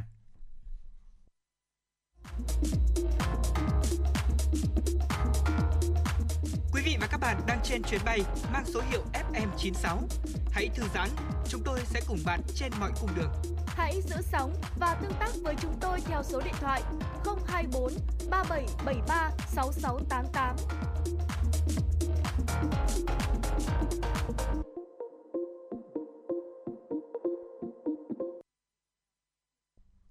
Thưa quý vị và các bạn, để song hành hai mục tiêu kép vừa phòng chống dịch vừa phát triển kinh tế, việc đi lại của nhân dân trong huyện Quốc Oai đã được nới lỏng để cho nhân dân đi lại phát triển sản xuất, đáp ứng mục tiêu tăng trưởng năm 2021 mà huyện đã đề ra và đảm bảo nguồn cung nhu yếu phẩm cần thiết cho nhân dân các quận nội thành phòng chống dịch. Thúc đẩy sản xuất kết hợp với việc duy trì chuỗi cung ứng hàng hóa thông suốt trong mùa dịch đang là những nhiệm vụ quan trọng cấp bách để huyện Quốc Oai duy trì được sản xuất, tạo thu nhập ổn định, đảm bảo an sinh xã hội cho nhân dân địa phương. Và bây giờ xin mời quý vị cùng lắng nghe phóng sự có tựa đề huyện Quốc Oai nới lỏng các biện pháp phòng chống dịch cho nhân dân khôi phục sản xuất. Đối với hợp tác xã chăn nuôi dịch vụ Đồng Tâm, xã Cấn Hữu, huyện Quốc Oai, dù trong bối cảnh giãn cách xã hội vẫn duy trì ổn định tổng đàn trên 1.800 con với sản lượng bình quân từ 20 đến 25 tấn thịt một tháng ra thị trường, cung ứng chủ yếu cho các chuỗi cửa hàng tiện ích trên địa bàn thành phố. Khi các chợ truyền thống phải tạm thời đóng cửa để phòng chống dịch thì người dân có xu hướng lựa chọn các cửa hàng tiện ích để mua sắm nhu yếu phẩm, khiến cho sản phẩm thịt lợn sạch sinh học Quốc Oai của hợp tác xã chăn nuôi dịch vụ Đồng Tâm được nhiều người tiêu dùng lựa chọn và tin dùng sản phẩm. Sản xuất phát triển thì khâu lưu thông vận chuyển cần tạo điều kiện thuận lợi để hỗ trợ cho người nông dân mang sản phẩm đi tiêu thụ để không bị đứt gãy chuỗi cung ứng nông sản. Ông Nguyễn Đình Tường, giám đốc hợp tác xã chăn nuôi dịch vụ Đồng Tâm, xã Cần Hữu, huyện Quốc Oai kiến nghị. Trong cái um, chỉ thị 20 của thành phố thì ờ, cái vấn đề là cung ứng vào ờ, thành phố khoanh chia ba vùng, vùng xanh, vùng, vùng cam và vùng đỏ. Thì chủ yếu là vùng xanh là sản xuất cung ứng các mặt hàng thiết yếu, lương thực thực phẩm để cung cấp cho vùng cam vùng đỏ thế nhưng mà để làm sao để cái lượng hàng hóa à, lưu thông được vào vùng đỏ cũng như là đảm bảo cái an sinh xã hội trong những cái vùng đỏ trong những khu phong tỏa thì cũng đơn vị cá nhân đơn vị chúng tôi thì cũng muốn kiến nghị là các cơ quan ban ngành à, chức năng à, sớm ra những cái, à, cái cái giấy đi đường làm sao là nó thống nhất và nó hợp lệ hợp lý nhất để tạo điều kiện cho các đơn vị chúng tôi cung ứng các sản phẩm uh, lương thực thực phẩm vào các vùng đỏ một cách thuận lợi nhất và để đầy đủ nhất để tránh trường hợp là chỗ thừa chỗ thiếu. Vốn là vùng xanh của thành phố Hà Nội, huyện Quốc Oai đang thực hiện theo chỉ thị 15 cộng. Theo chỉ đạo của Ủy ban dân thành phố Hà Nội, sau đợt xét nghiệm và tiêm chủng vaccine diện rộng vừa qua, huyện Quốc Oai đã có cơ sở để nới lỏng các biện pháp phòng chống dịch bệnh, nới lỏng các chốt kiểm soát dịch nội huyện cho nhân dân đi lại sản xuất, phát triển kinh tế, đảm bảo đời sống và thu nhập cho người dân. Ông Cấn Văn Luận, Phó Chủ tịch Ủy ban dân xã Cấn Hữu huyện Quốc Oai chia sẻ. Về việc à, xét nghiệm diện rộng và tiêm chủng vaccine COVID trên địa bàn thành phố Hà Nội, thì ngay sau thực hiện kế hoạch thì Ủy ban huyện Quốc Oai đã chỉ đạo Ủy ban các xã thị trấn chúng tôi là chuẩn trương tiêm ngay thì à, vaccine về đầu đâu chúng ta tiêm lên đó và đồng loạt là xét nghiệm diện rộng để bóc tách các trường hợp F0 ra khỏi địa bàn. Báo cáo với toàn thể các, các đồng chí là à, sau khi mà vaccine về đầu đâu thì là chúng tôi tiêm đó và vaccine sớm nhất cho người dân. Mà qua 3 ngày mùng 9, mùng 10, 11 thì chúng tôi đã tiêm được hơn 2.000 mũi cho đến người dân và mới nhất đây là cái vaccine Sinopharm đối với người dân thì rất là đồng tình ủng hộ cái việc tiêm chủng không có một ai là là là không tiếp nhận cái vaccine này? Báo cáo với toàn thể các chí là như thế. Để thực hiện theo cái ờ, công điện số 20 của ủy ban thành phố thì chúng tôi đã triển sau khi mà có công điện thì ủy ban huyện cũng có các cái kế hoạch các phương án để chỉ đạo các xã thị trấn để làm sao mà tạo điều kiện thuận lợi nhất cho người dân để chúng ta phát triển kinh tế. Thì bố trí tất cả cái về, về lĩnh vực nông nghiệp thì người dân đang trong quá trình để sản xuất nông nghiệp trong trong quá trình chăm sóc lúa xuân. Hai nữa một số cái ở Cấn Hữu thì có một số khu trang trại.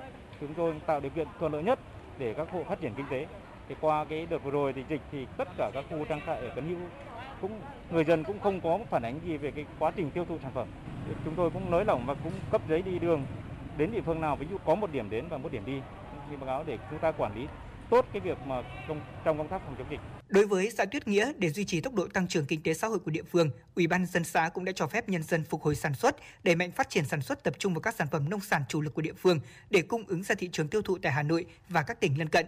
Nhiệm vụ chống dịch và thúc đẩy phát triển kinh tế sẽ được xã Tuyết Nghĩa song hành để thực hiện, vừa đảm bảo sản xuất, vừa giữ vững vùng xanh, đảm bảo đời sống cho người dân giữa mùa dịch. Ông Nguyễn Văn Hạnh, Chủ tịch Ủy ban dân xã Tuyết Nghĩa, huyện Quốc Oai cho hay.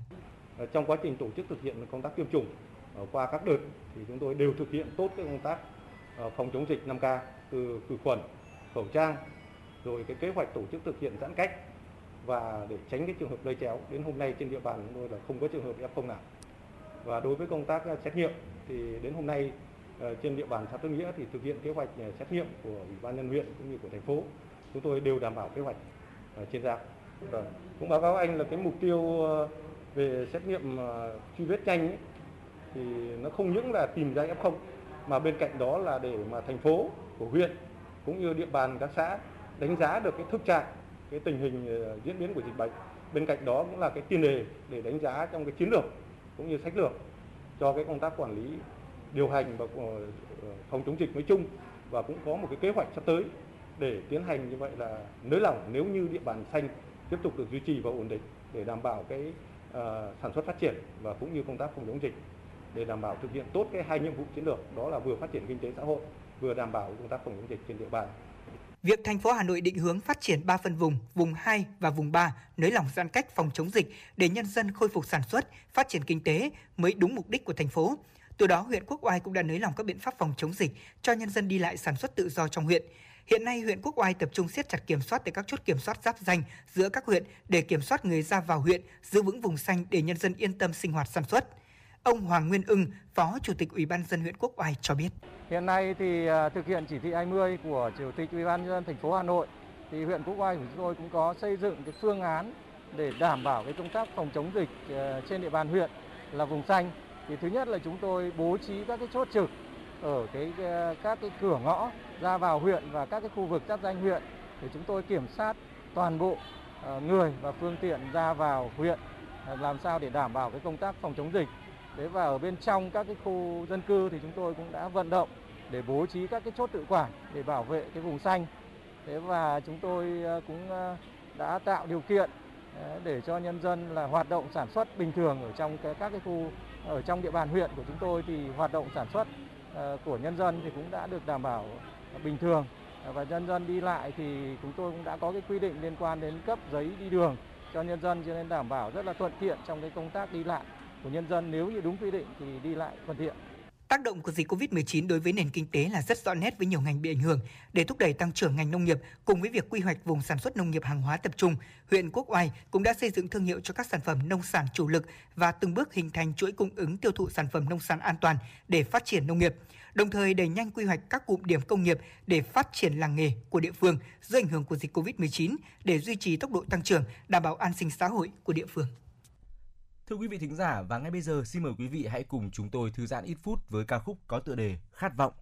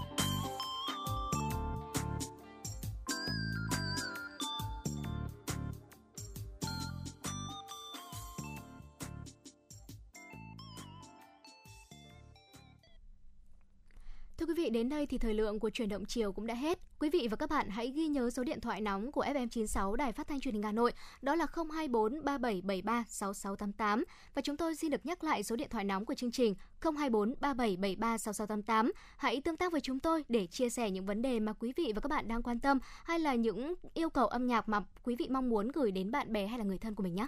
Còn bây giờ thì Trọng Khương và Thu Thảo xin nói lời chào tạm biệt. Hẹn gặp lại quý vị ở những số phát sóng lần sau của chúng tôi.